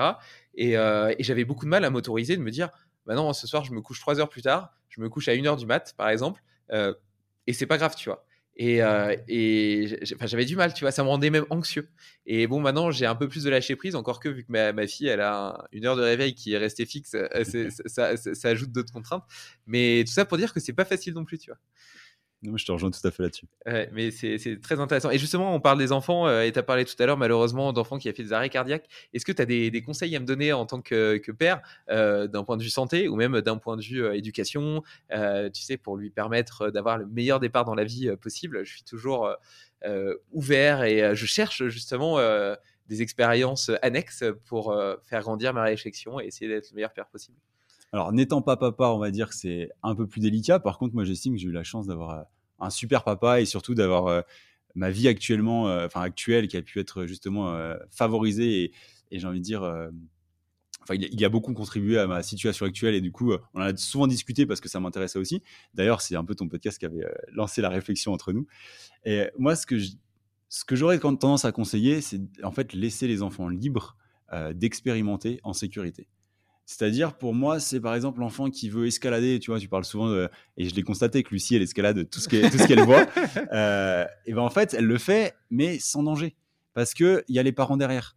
Et je pense que ça, c'est une règle de vie qui doit, qui doit être maintenue toute la vie d'un enfant. Euh, c'est de lui laisser l'opportunité d'expérimenter en sécurité. Demain, il veut euh, monter une start-up, etc. Tu te dis, bon, écoute, pourquoi pas, vas-y, je te suis, comment je peux t'aider en tant que père, etc et si jamais et qui comprennent et qui sachent que si jamais ça euh, ça marche pas, il pourra toujours revenir à la maison, qu'il aura toujours un toit, qu'il aura toujours à manger et que ça se passera bien. C'est euh, lui dire bah, en fait tu veux essayer ça, bah vas-y, si ça se passe mal, c'est pas grave. Ou sous-entendu bah si tu fais une grosse connerie, écoute, tu viens m'en parler, on résout le problème de la connerie, je serai là pour te soutenir parce que je suis ton père, je serai toujours là pour toi.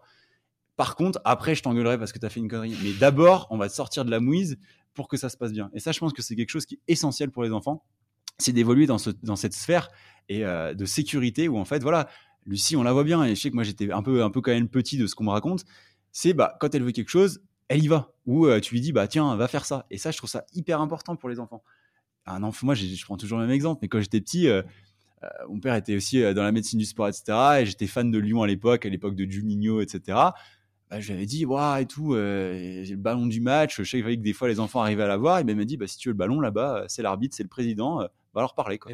Et du haut, mais j'étais allé comme ça, j'étais allé voir, et au final, j'ai eu le ballon. Et, et toute ma vie, voilà, j'ai eu cette chance aussi d'avoir cet aspect social parce que je pense que petit, on me disait, bah, si tu veux quelque chose, donne-toi les moyens de l'avoir. Mmh. Donc en fait, vas-y, va le faire, essaye. Et euh, ça, je pense que c'est quelque chose essentiel déjà pour les enfants. Euh, après, on en a déjà discuté et ça a déjà été évoqué le fait de faire participer les enfants à la vie de tous les jours. Et euh, comme tu disais très justement, c'est pas l'enfant d'un côté et les parents de l'autre, c'est la famille c'est euh, voilà, comme on disait ce matin, on voulait partir en rando, bah, en fait, c'était prévu que Lucie elle vienne avec nous sur ton dos. C'est pas oh, on va la faire garder, on va s'en débarrasser et puis nous on va faire notre truc quoi. C'est non, elle participe à la rando, elle fait ses expériences et ça je trouve ça juste hyper important pour les enfants quoi. Ouais, bah écoute, euh, je partage euh, tout à fait cette philosophie, je la trouve très très belle. Et ça m'a fait ce, que, ce, que, tu partageais avec ton père et l'histoire du ballon, ça m'a repropulsé à ma propre enfance où je me souviens, on allait rarement, mais parfois au restaurant. Et quand on y allait, si, si, je voulais un dessert, c'était moi qui, qui devais le demander. Il fallait que j'aille demander l'addition, etc. Tu vois, et, et, pareil, tu vois, ou même si je voulais qu'on aille au restaurant, c'était à moi d'appeler pour réserver. Alors j'avais 6 ans, tu vois. Bah, voilà. moi, c'était ça quand je voulais voir mes copains l'après-midi. J'avais mon petit agenda avec les numéros des parents. J'appelais les parents pour savoir si Alexandre, Alexander, Valentin pouvaient venir jouer à la maison l'après-midi. Et je trouve que c'est des petites choses mais en fait, ça responsabilise les enfants. Ça responsabilise les enfants, puis en plus, ça leur donne confiance en eux, ça leur donne de l'autonomie. Et après, une fois adultes, ils n'ont pas peur de téléphoner euh, quand ils doivent faire quelque chose, tu vois. Et je vois ma femme euh, qui, euh, initialement, elle avait peur pour d'appeler pour commander des pizzas. Enfin voilà, c'est quand même un truc de fou. Et alors, du coup, moi, qui est plutôt une bonne nutrition, je mange pas trop de pizza. donc, du coup, si elle, elle voulait manger une pizza, j'allais pas appeler pour elle, donc je l'ai obligée. Et donc, bah, il y a plusieurs fois où l'envie de manger une pizza n'était pas suffisamment forte pour euh, combattre sa peur d'appeler pour commander la pizza. Mais au bout d'un moment, quand ça fait des mois que tu n'en as pas mangé et que tu en as vraiment envie, bah, tu finis par téléphoner. Et donc maintenant, elle a plus du tout peur de passer des coups de fil, tu vois. Mais. Euh, non, mais c'est pour ça, je pense que c'est dès le plus jeune âge, on sait qu'on est des, éponges à, à, tout ça, à ce genre de choses. Et je pense que ça commence vraiment dès le plus jeune âge. Et pour remettre encore l'accent une fois de plus sur le sport, c'est pareil. Les enfants, faut qu'ils fassent du sport enfant on sait qu'avant la puberté, il faut qu'ils fassent de l'endurance. Ça sert à rien de leur faire. Enfin, de toute façon, ils n'ont pas la capacité de faire l'anaérobie et du lactate. Donc, leur faire de l'endurance. Que c'est des éponges. Euh, moi, petit, je faisais deux à trois sports en club. Euh, j'avais beau faire du motocross à haut niveau, je faisais à côté des arts martiaux, du foot, du hand, etc. Parce qu'en fait, tu es une éponge à cet âge-là. Et c'est vaut mieux. ça sert à rien de spécialiser un enfant avant la puberté. Il faut qu'il fasse plein de sports qui touchent à tout. Euh, en lui donnant la contrainte de si tu commences un sport, tu iras à la fin de la saison. Comme ça, il apprend déjà cette notion mmh. d'engagement et non pas de je fais deux entraînements, j'en ai marre, j'arrête. Mais vraiment lui dire, bah, tu as commencé euh, le judo, qui est une super école de vie, et ben en fait, tu iras jusqu'à la fin de saison. À côté, tu as envie de faire euh, du tir à l'arc ou du foot, il n'y a pas de souci, mais tu iras jusqu'à la fin de saison.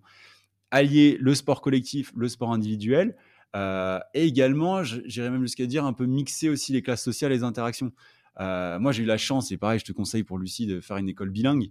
Euh, ce qui fait que bah, aujourd'hui, je suis bilingue et ça, c'est juste euh, pour l'ouverture au monde, c'est juste royal. Donc, on imagine déjà école bilingue, école un peu plus chère, etc. Donc, c'est déjà une population, un type d'enfant qui est déjà un peu différent. Mais pour autant, sur le motocross qui se veut un sport un peu plus, euh, plus sommaire, j'ai envie de dire, et bah, t'interagis avec des gens qui n'ont rien à voir. Le foot, c'est pareil. Et ça, c'est hyper important parce que du coup, ce qui fait qu'aujourd'hui, bah, oui, que ça soit de la haute société ou de l'individu, que j'ai envie de dire plus de moyenne classe, et j'aime pas ce terme, bah, en fait, euh, pour moi, c'est la même personne. Et il y a beaucoup de gens que je peux même voir des fois dans mon quotidien qui disent euh, Ah non, lui, euh, il est caissier, je vais pas lui parler. quoi. Ou à l'inverse, des caissiers qui disent Ah ben non, lui, l'avocat, on n'a rien en commun. Alors qu'en fait, si, tout le monde a à apprendre, à apprendre de mmh. tout le monde. Donc je pense que voilà, c'est aussi un autre conseil qu'on pourrait imaginer pour Lucie. Ouais, bah, c'est un très très beau conseil. Bah, déjà, déjà, sur, les, sur le sport, donc, le fait de, de, tester beaucoup de sports différents, je pense qu'effectivement, ça permet de découvrir un petit peu de développer ton intelligence corporelle sous toutes ses facettes, sous tous les plans, etc. Et euh, comme tu parlais, en, également d'un point de vue sociétal, euh, en, comment dire, en collectif, en individuel. Et puis après, donc sur l'école bilingue, moi, Dieu sait que j'en ai, chié pour euh, rattraper mon anglais. J'ai eu trois à mon bac d'anglais. donc, il faut dire vraiment que je venais de très très loin. J'ai séché pour ainsi dire quasiment tous les cours d'anglais de, au lycée, euh, donc j'en ai fait aucun, et au collège j'en ai fait euh, peut-être deux ans, donc euh, voilà. Et en plus j'étais pas passionné par le prof, donc j'écoutais rien. Donc donc non, c'était un vrai drame, et, et ça m'a, j'ai eu beaucoup de mal une fois adulte, et d'ailleurs il reste quand même assez moyen, tu vois, et, et, c'est une vraie souffrance entre guillemets parce que je me suis aperçu après à quel point ça me limitait, et donc je continuais à progresser, à l'améliorer. Au moins maintenant je sais lire en anglais relativement bien, donc déjà ça m'a ouvert tout un champ de possibles. Mais tu vois sur l'oreille et sur la prononciation etc. Euh, j'ai encore, euh, j'ai encore beaucoup de travail à faire. Écouter des podcasts en anglais, s'ils sont sous-titrés en anglais, ça va, tu vois, mais sans qu'ils soient sous-titrés, j'ai du mal, surtout si le gars a un accent. Euh, il y en a qui, enfin bref, c'est donc, donc ça, c'est, c'est un truc, ouais, effectivement, que je, veux, que je veux vraiment lui offrir. Et j'aime bien, tu vois, cette idée de dire, du coup, ça correspond peut-être à une classe plus élevée, et donc essayer de, de compenser et de lui permettre de voir un petit peu tout, les, toutes, toutes, les facettes du monde, d'autant plus que il n'y a, y a, clairement pas de sous-métier. Et moi, qui est plutôt un travail entre guillemets intellectuel derrière un ordinateur, je me rends compte plus que jamais aujourd'hui euh, de, l'importance de remettre les mains à la terre et à quel point ça manque, etc. Tu vois, et, euh, et donc j'ai énormément de respect pour tout ça. Et, c'est ça, et même de pousser même encore plus loin, et, je sais que tu le feras pour elle, mais de se dire en fait, entre des vacances euh, dans un hôtel 4-5 étoiles avec le club, les différentes activités, etc., où c'est juste génial, se fait plein de copains, elle s'éclate, bah, en fait c'est important aussi d'aller faire des vacances Ou euh, je pense à, à, ma nana qui a fait ça toute son enfance, où tu es avec la voiture, la tente, tu traverses l'Europe, tu dors sous la pluie, sous le vent, etc. En sac à dos. C'est ça. Et du coup, je pense que c'est vraiment, une fois de plus, apporter ce contraste ouais, euh, à un enfant pour qu'il comprenne les deux. Et ça permet de, vraiment d'avoir des enfants qui sont polyvalents, je dirais, derrière, et qui, font des individus qui sont juste géniaux. Quoi. Et je trouve que c'est un enseignement qu'on peut même garder pour nous adultes, parce que tu vois, parfois, quand tu commences à avoir une conscience écologique, ou même si tu as envie de reconnecter un petit peu plus à, ta nature primale, à la nature, etc., tu peux être tenté de rejeter en bloc euh, tout ce qui est... Euh, tout le luxe, euh, tout le confort, etc. Alors que justement, ce qui est intéressant, c'est d'aller, c'est d'aller jouer avec les deux, tu vois, et d'être capable de partir une semaine en randonnée en sac à dos euh, en autonomie, et puis euh, la semaine d'après euh, d'être dans un hôtel 5 étoiles, à te dorer la pilule et à apprendre à t'amuser au spa, etc., à détendre au spa. et voilà, je, trouve que c'est hyper intéressant, hyper enrichissant en plus. et en plus, on en revient au biais de contraste. Si tu as passé une semaine en sac à dos à, à, mourir à moitié de faim dans ta forêt, à dormir mal, à te faire réveiller par des sangliers qui viennent t'attaquer, et ben après tu apprécieras d'autant plus euh, la chambre tout confort, euh, le, le, le, restaurant open bar et puis, euh, et puis le, le, sauna pour, pour te détendre. Tu vois. Ah non, mais exactement. C'est ça. Je pense que s'il y a un message à garder là, c'est de se dire que l'être humain a besoin de ces contrastes. Une fois de plus, ce fameux biais de contraste, mais de le mettre dans le, dans le sens positif. C'est voilà, comme tu dis, la douche chaude quand tu rentres de trois jours de rando sous la pluie qui fait froid, ouais. etc. Mais en fait, c'est la meilleure douche, douche chaude de ta vie. Quoi. Ouais, c'est clair. C'est comme quand, en fait, un truc tout simple, c'est comme quand, quand tu crèves de soif et tu bois ouais, un verre d'eau, mais ce verre d'eau, il est juste magique, quoi. Mais ouais, c'est super intéressant et je trouve ça, enfin, tu vois, ces contrastes, je trouve qu'ils sont parfois absents de nos vies, donc je suis vraiment content que tu le remettes en, en, avant et en perspective parce que ouais, c'est, c'est un truc que je trouve hyper, hyper intéressant. Euh, et d'ailleurs, tu, tu disais tout à l'heure que ça serait bien une fois par an de se mettre un petit défi pour sortir un peu de sa zone de confort. Ça serait quoi, toi, tes, tes, tes trois prochains rêves ou défis? Alors, moi, mes trois prochains rêves défis. Euh, prochain défi euh, qui, bah, d'ailleurs, je pense que si on aura le temps, il va falloir qu'on y passe tous les deux ensemble. Hein, ça serait s'inscrire sur la Spartan Ultra euh, pour juillet. Ouais. Donc ça fait dans huit mois à peu près.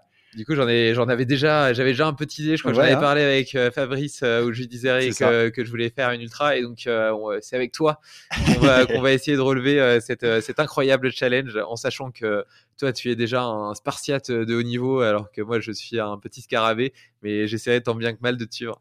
Et c'est ça qui va être super intéressant parce que c'est vrai que moi, j'en ai déjà fait pas mal. J'avais fait les France, les Europes, mais sur des distances beaucoup plus courtes que euh, là on part sur euh, quasiment de l'ultra, donc 52 km, 4 à 5 000 de dénivelé, donc ça fait presque mis tout bout à bout du 80 km et surtout les 60 obstacles, avec quand même pas mal de portées. Euh, je crois qu'en tout on a deux portées de 30 kg sur euh, 3 ou 4 km. Euh, enfin voilà, c'est du parcours, euh, du combattant. Ça va du montée de corde au, au portées, au pont de singe, au multi-rig, etc. Donc je pense que ça va être super intéressant parce que ce qu'il faut rappeler aussi, en plus, le but est de là où est venue aussi cette idée euh, entre nous, du fait qu'on était déjà passionné par cet aspect polyvalence, c'est de se dire à quel point on va pouvoir s'amuser à mettre différentes hacks en place, tant sur la préparation que même sur la gestion de course, de se dire que bah ouais, euh, moi je suis médecin à plein temps à côté, toi tu as ta boîte, euh, tu as le podcast. Donc en fait, est-ce qu'on arrive à s'entraîner de façon assez intelligente pour arriver au bout de cette épreuve euh, sans se faire mal, en prenant du plaisir et avec idéalement, ça serait la petite cerise avec un temps qui serait quand même pas dégueu parce qu'on parle quand même de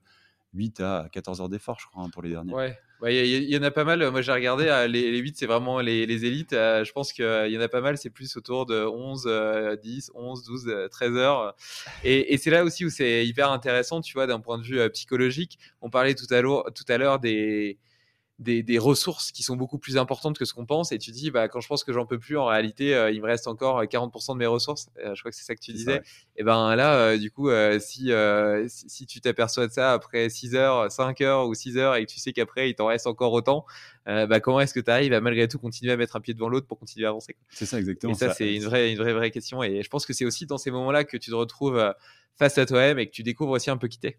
Et c'est ça et c'est un peu la, la beauté de tous les ce que racontent beaucoup d'ultra trailers et de longue distance, c'est qu'en fait, il y a un moment, tu sais que tu seras mal, et euh, il va falloir apprendre à accepter, à jouer avec et à le gérer pour justement après avoir ce second souffle, ce troisième souffle et être de, de mieux en mieux. Et puis je suis d'autant plus content de le faire avec toi, déjà parce que je t'adore, et puis ensuite parce que euh, euh, j'ai pas beaucoup, enfin j'ai personne dans mon entourage euh, assez fou pour se fixer souvent des défis, et je suis content de partager ça avec quelqu'un, avec quelqu'un, et justement de, d'avoir cette logique, même si forcément on courra pas côte à côte, etc. Tu vois, mais mais de, de s'y inscrire ensemble, de se préparer ensemble et d'avoir ce, ce projet commun, c'est chouette. Alors moi j'ai vraiment hâte et c'est vraiment le truc qui va driver, euh, driver l'année à venir et ça j'ai ah ouais j'ai extrêmement hâte. Euh, pour les autres objectifs, pour finir de répondre à ta question, je dirais que bah, je vais aussi m'engager à me mettre un peu plus à la danse, parce que bon, c'est pas un fort et ça fait un moment que j'en parle et qu'il va falloir s'y mettre. Mais sinon, après, il y a aussi le projet là qu'on est en train de monter avec, avec ce bon Slim, hein, une fois de plus. on a pas mal parlé de lui aussi, vu que c'est un peu lui qui nous avait connectés. Mais c'est de monter en fait ce qu'on va probablement appeler movers médical, c'est-à-dire en fait un aspect médical. Moi, j'aimerais faire de l'éducation médicale aux gens sur tant de la traumatologie sportive, donc quand les gens se font mal, et éventuellement dans un second temps sur des, sur des premiers soins de secours, sur en fait à réapprendre aux gens à être responsables de leur santé, c'est-à-dire que j'ai une entorse qui est pas grave, il n'y a pas forcément besoin de voir un médecin, mais qu'est-ce que je peux faire pour me prendre en charge tout seul euh, et revenir sur des trucs un peu du biaba, comme on disait tout à l'heure, les gens qui connaissent plus ou qui savent plus forcément euh, prendre en soin leur santé dans la vie de tous les jours, ça va être, bah, en fait, euh, oui, on peut mettre de la glace, il n'y a jamais de contre-indication à mettre de la glace. quand est-ce qu'il faut surtout pas prendre d'anti-inflammatoire parce que ça peut être dangereux. Et voilà, refaire une page un petit peu là-dessus, parce que ça me tient à cœur de se dire, bah, peut-être que s'il y a 5% des gens qui l'appliquent, bah, c'est déjà ça et c'est déjà, ça fait pour eux. Et puis je trouve ça magique comme projet parce que euh, Slim, il a ce côté euh, intuitif, il a découvert plein d'outils, etc., qui sont exceptionnels. Et, euh, toi, tu as tout le, toute la légitimité déjà en tant que médecin et toute la connaissance, toute la connaissance pratique, toute la connaissance scientifique. Et je trouve que mêler les deux, ça permet d'avoir un programme qui donne confiance et en même temps qui est vraiment efficace, qui est tourné sur le patient, qui est la rigueur scientifique qui pourrait peut-être manquer à Slim et en même temps l'expérimentation qui pourrait peut-être un peu plus te manquer puisque lui, ça fait euh, quoi euh, depuis qu'il a 15 ans, euh, qui fait de la mobilité, qui fait des sports de combat, qui, qui s'amuse à faire le singe dès qu'il peut, et, donc du coup qui a pu explorer la, ses capsules articulaires sous toutes les coutures, et puis guérir aussi de plusieurs, de plusieurs blessures diverses et variées. Mais c'est exactement ça. Le but, notamment par ma capacité de médecine du sport, ça va être de faire le, le, joint, le pont entre la médecine traditionnelle, l'aspect beaucoup plus euh, j'ai envie de dire hippie you de certaines choses, de différentes pratiques. On a évoqué le froid, on a évoqué l'alimentation, on a évoqué slim, etc. De se dire, bah tiens, est-ce que je me donnerais pas ce plaisir et ce temps d'aller essayer ces différentes choses pour me rendre compte de qu'est-ce qui marche, qu'est-ce qui marche pas, avec une fois de plus un niveau de preuve qui reste quand même très faible parce qu'on parle de un individu, mais avec plusieurs individus qui viendraient essayer ça, tirer des conclusions tous ensemble, de se dire bah tiens ça marche, ça marche pas, et qu'une fois de plus, je pense que tout marche techniquement. Comme on disait, l'important, c'est d'y croire. Déjà, je pense que si tu crois à ce que tu fais, c'est déjà 50% du travail. Et que je pense que tout, enfin, tout le monde a à apprendre de tout le monde. J'ai envie de dire, la mmh. médecine traditionnelle a à apprendre des autres choses et, inversement. Et donc, tu nous as livré euh, tes, tes, trois, tes trois rêves, tes trois défis, tes trois objectifs. Est-ce que tu en aurais un à donner à nos auditeurs pour les 15 jours à venir? Ouh, ça, ça peut être intéressant.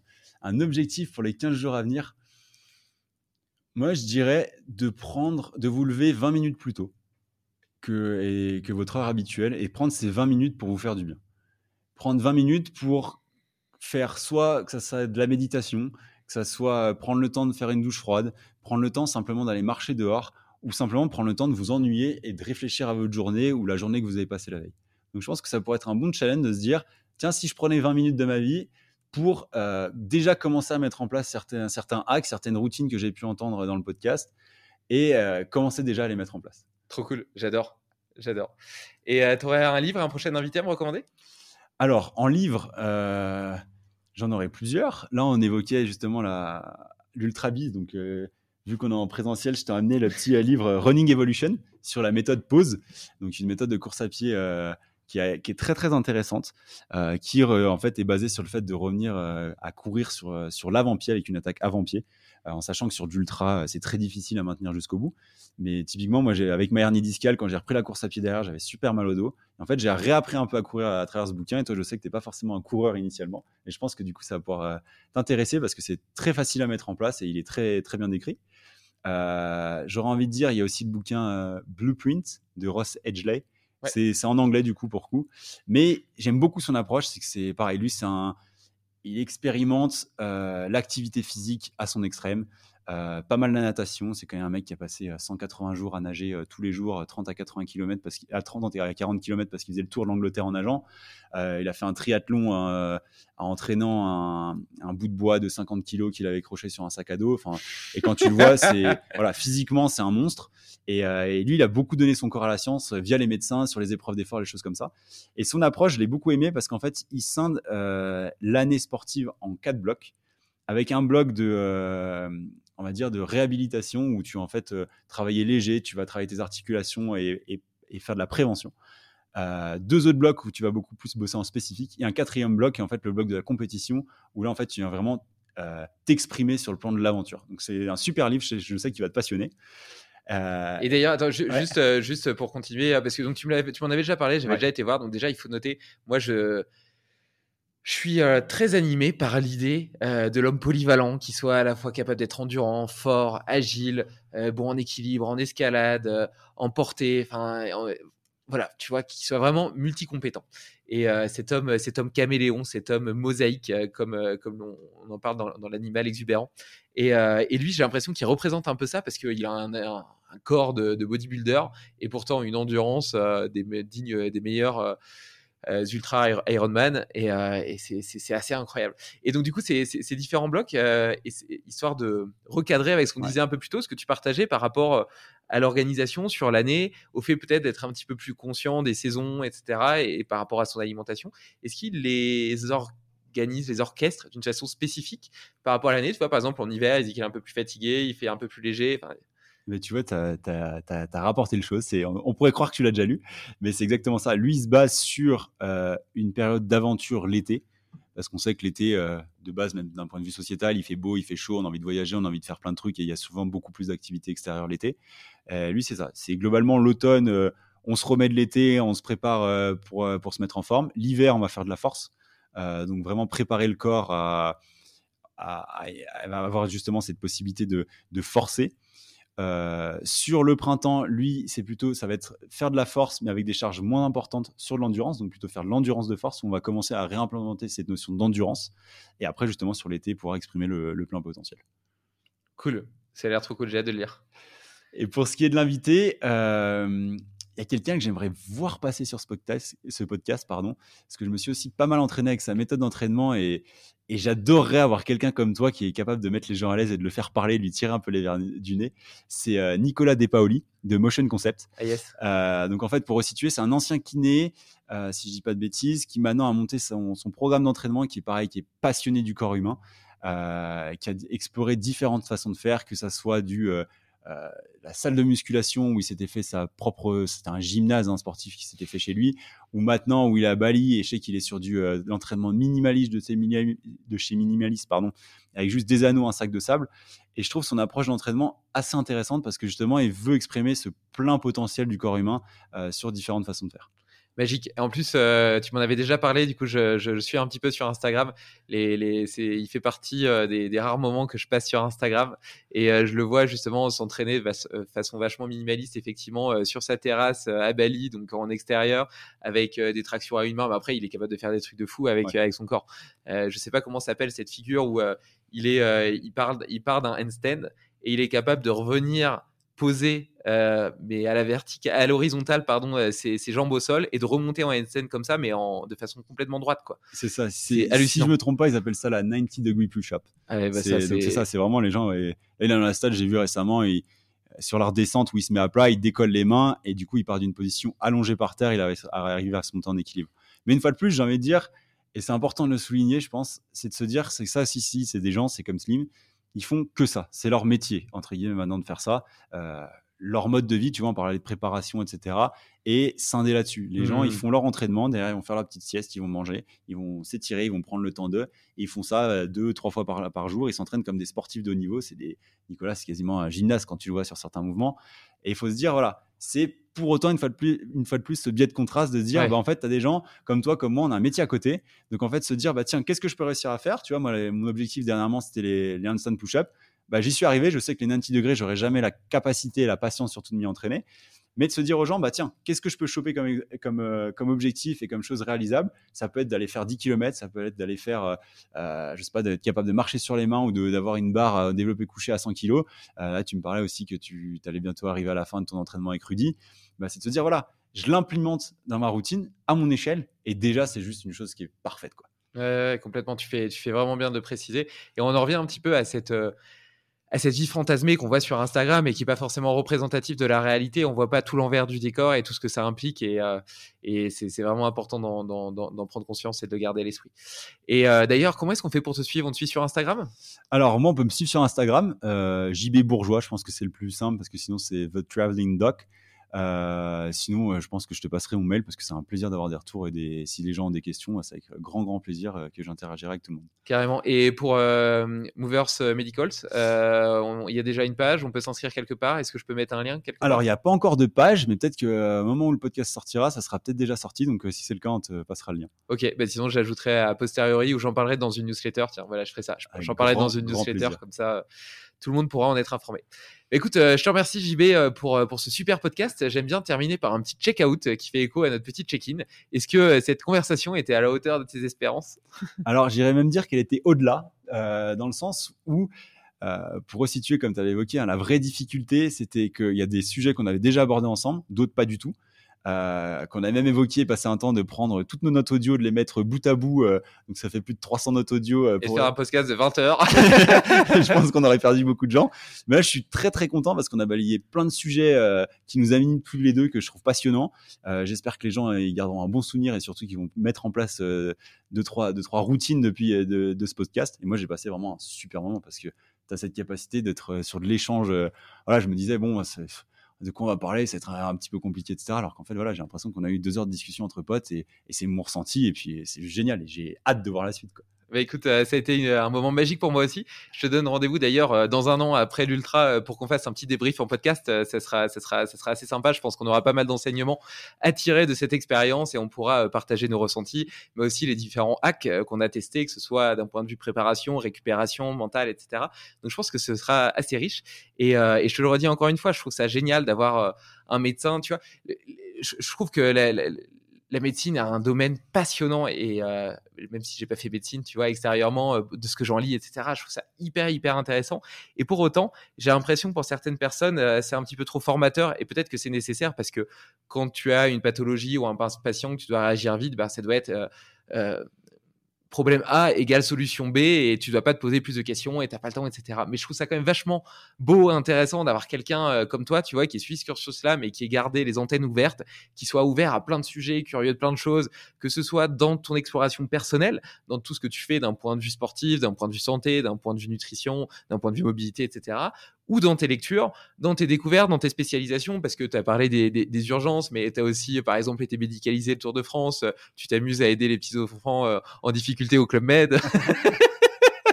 enfin bref et donc euh, et donc euh, je trouve que et on en revient d'ailleurs à cette idée de contraste tu vois d'expérience de vie de diversité et je trouve que tu l'incarnes parfaitement et je trouve ça bien que tu aies réussi à prendre tout le bon de ton cursus universitaire qui te donne un bagage une légitimité et une connaissance rare, puissance, puissante et euh, valorisable, et qu'en même temps, tu sois capable d'en sortir pour aller t'intéresser à d'autres types de médecines alternatives et faire une espèce de, de gros melting pot de tout ça. Et, euh, et voilà, et tu vois, dans un monde où il y a de moins en moins de généralistes, de plus en plus de spécialistes euh, qui, qui, qui s'y connaissent hyper bien en un domaine, mais qui ont des œillères qui les empêchent de voir les corrélations, les interactions qu'il peut avoir entre tous, avoir quelqu'un qui justement fait ce travail-là, ça me semble être vital et euh, je pense que c'est un cadeau pour la société. Je trouve que c'est un magnifique compliment que tu me fais et vraiment ça me va droit au cœur. Écoute, je t'embrasse. Ciao. Salut. Hop hop hop, pas si vite. Avant de t'en aller, j'ai encore deux petites choses à te dire et une surprise. Il y en a pour 30 secondes, c'est promis. D'abord, si ce n'est pas déjà fait, inscris-toi à ma newsletter. J'y partage deux fois par mois mes réflexions personnelles, le résultat de mes expériences, les meilleurs outils que j'utilise et les livres, podcasts ou films qui m'inspirent. Ensuite, ce projet me demande beaucoup de temps. Et même si je le fais d'abord pour moi, le fait de savoir qu'il sert à d'autres me motive énormément et me donne beaucoup de bonheur. Donc si tu as aimé cet épisode, prends quelques secondes du tien pour me le dire en commentaire sur ton application de podcast. Et enfin la surprise, c'est qu'il n'y en a pas. Mais si je n'avais pas suscité ta curiosité, tu n'aurais jamais écouté cet outro. À vous. Bon allez, pour me faire pardonner, si tu le veux vraiment, je t'offre une casquette Limitless. Envoie-moi simplement un mail avec ton adresse via le formulaire de contact du site. A bientôt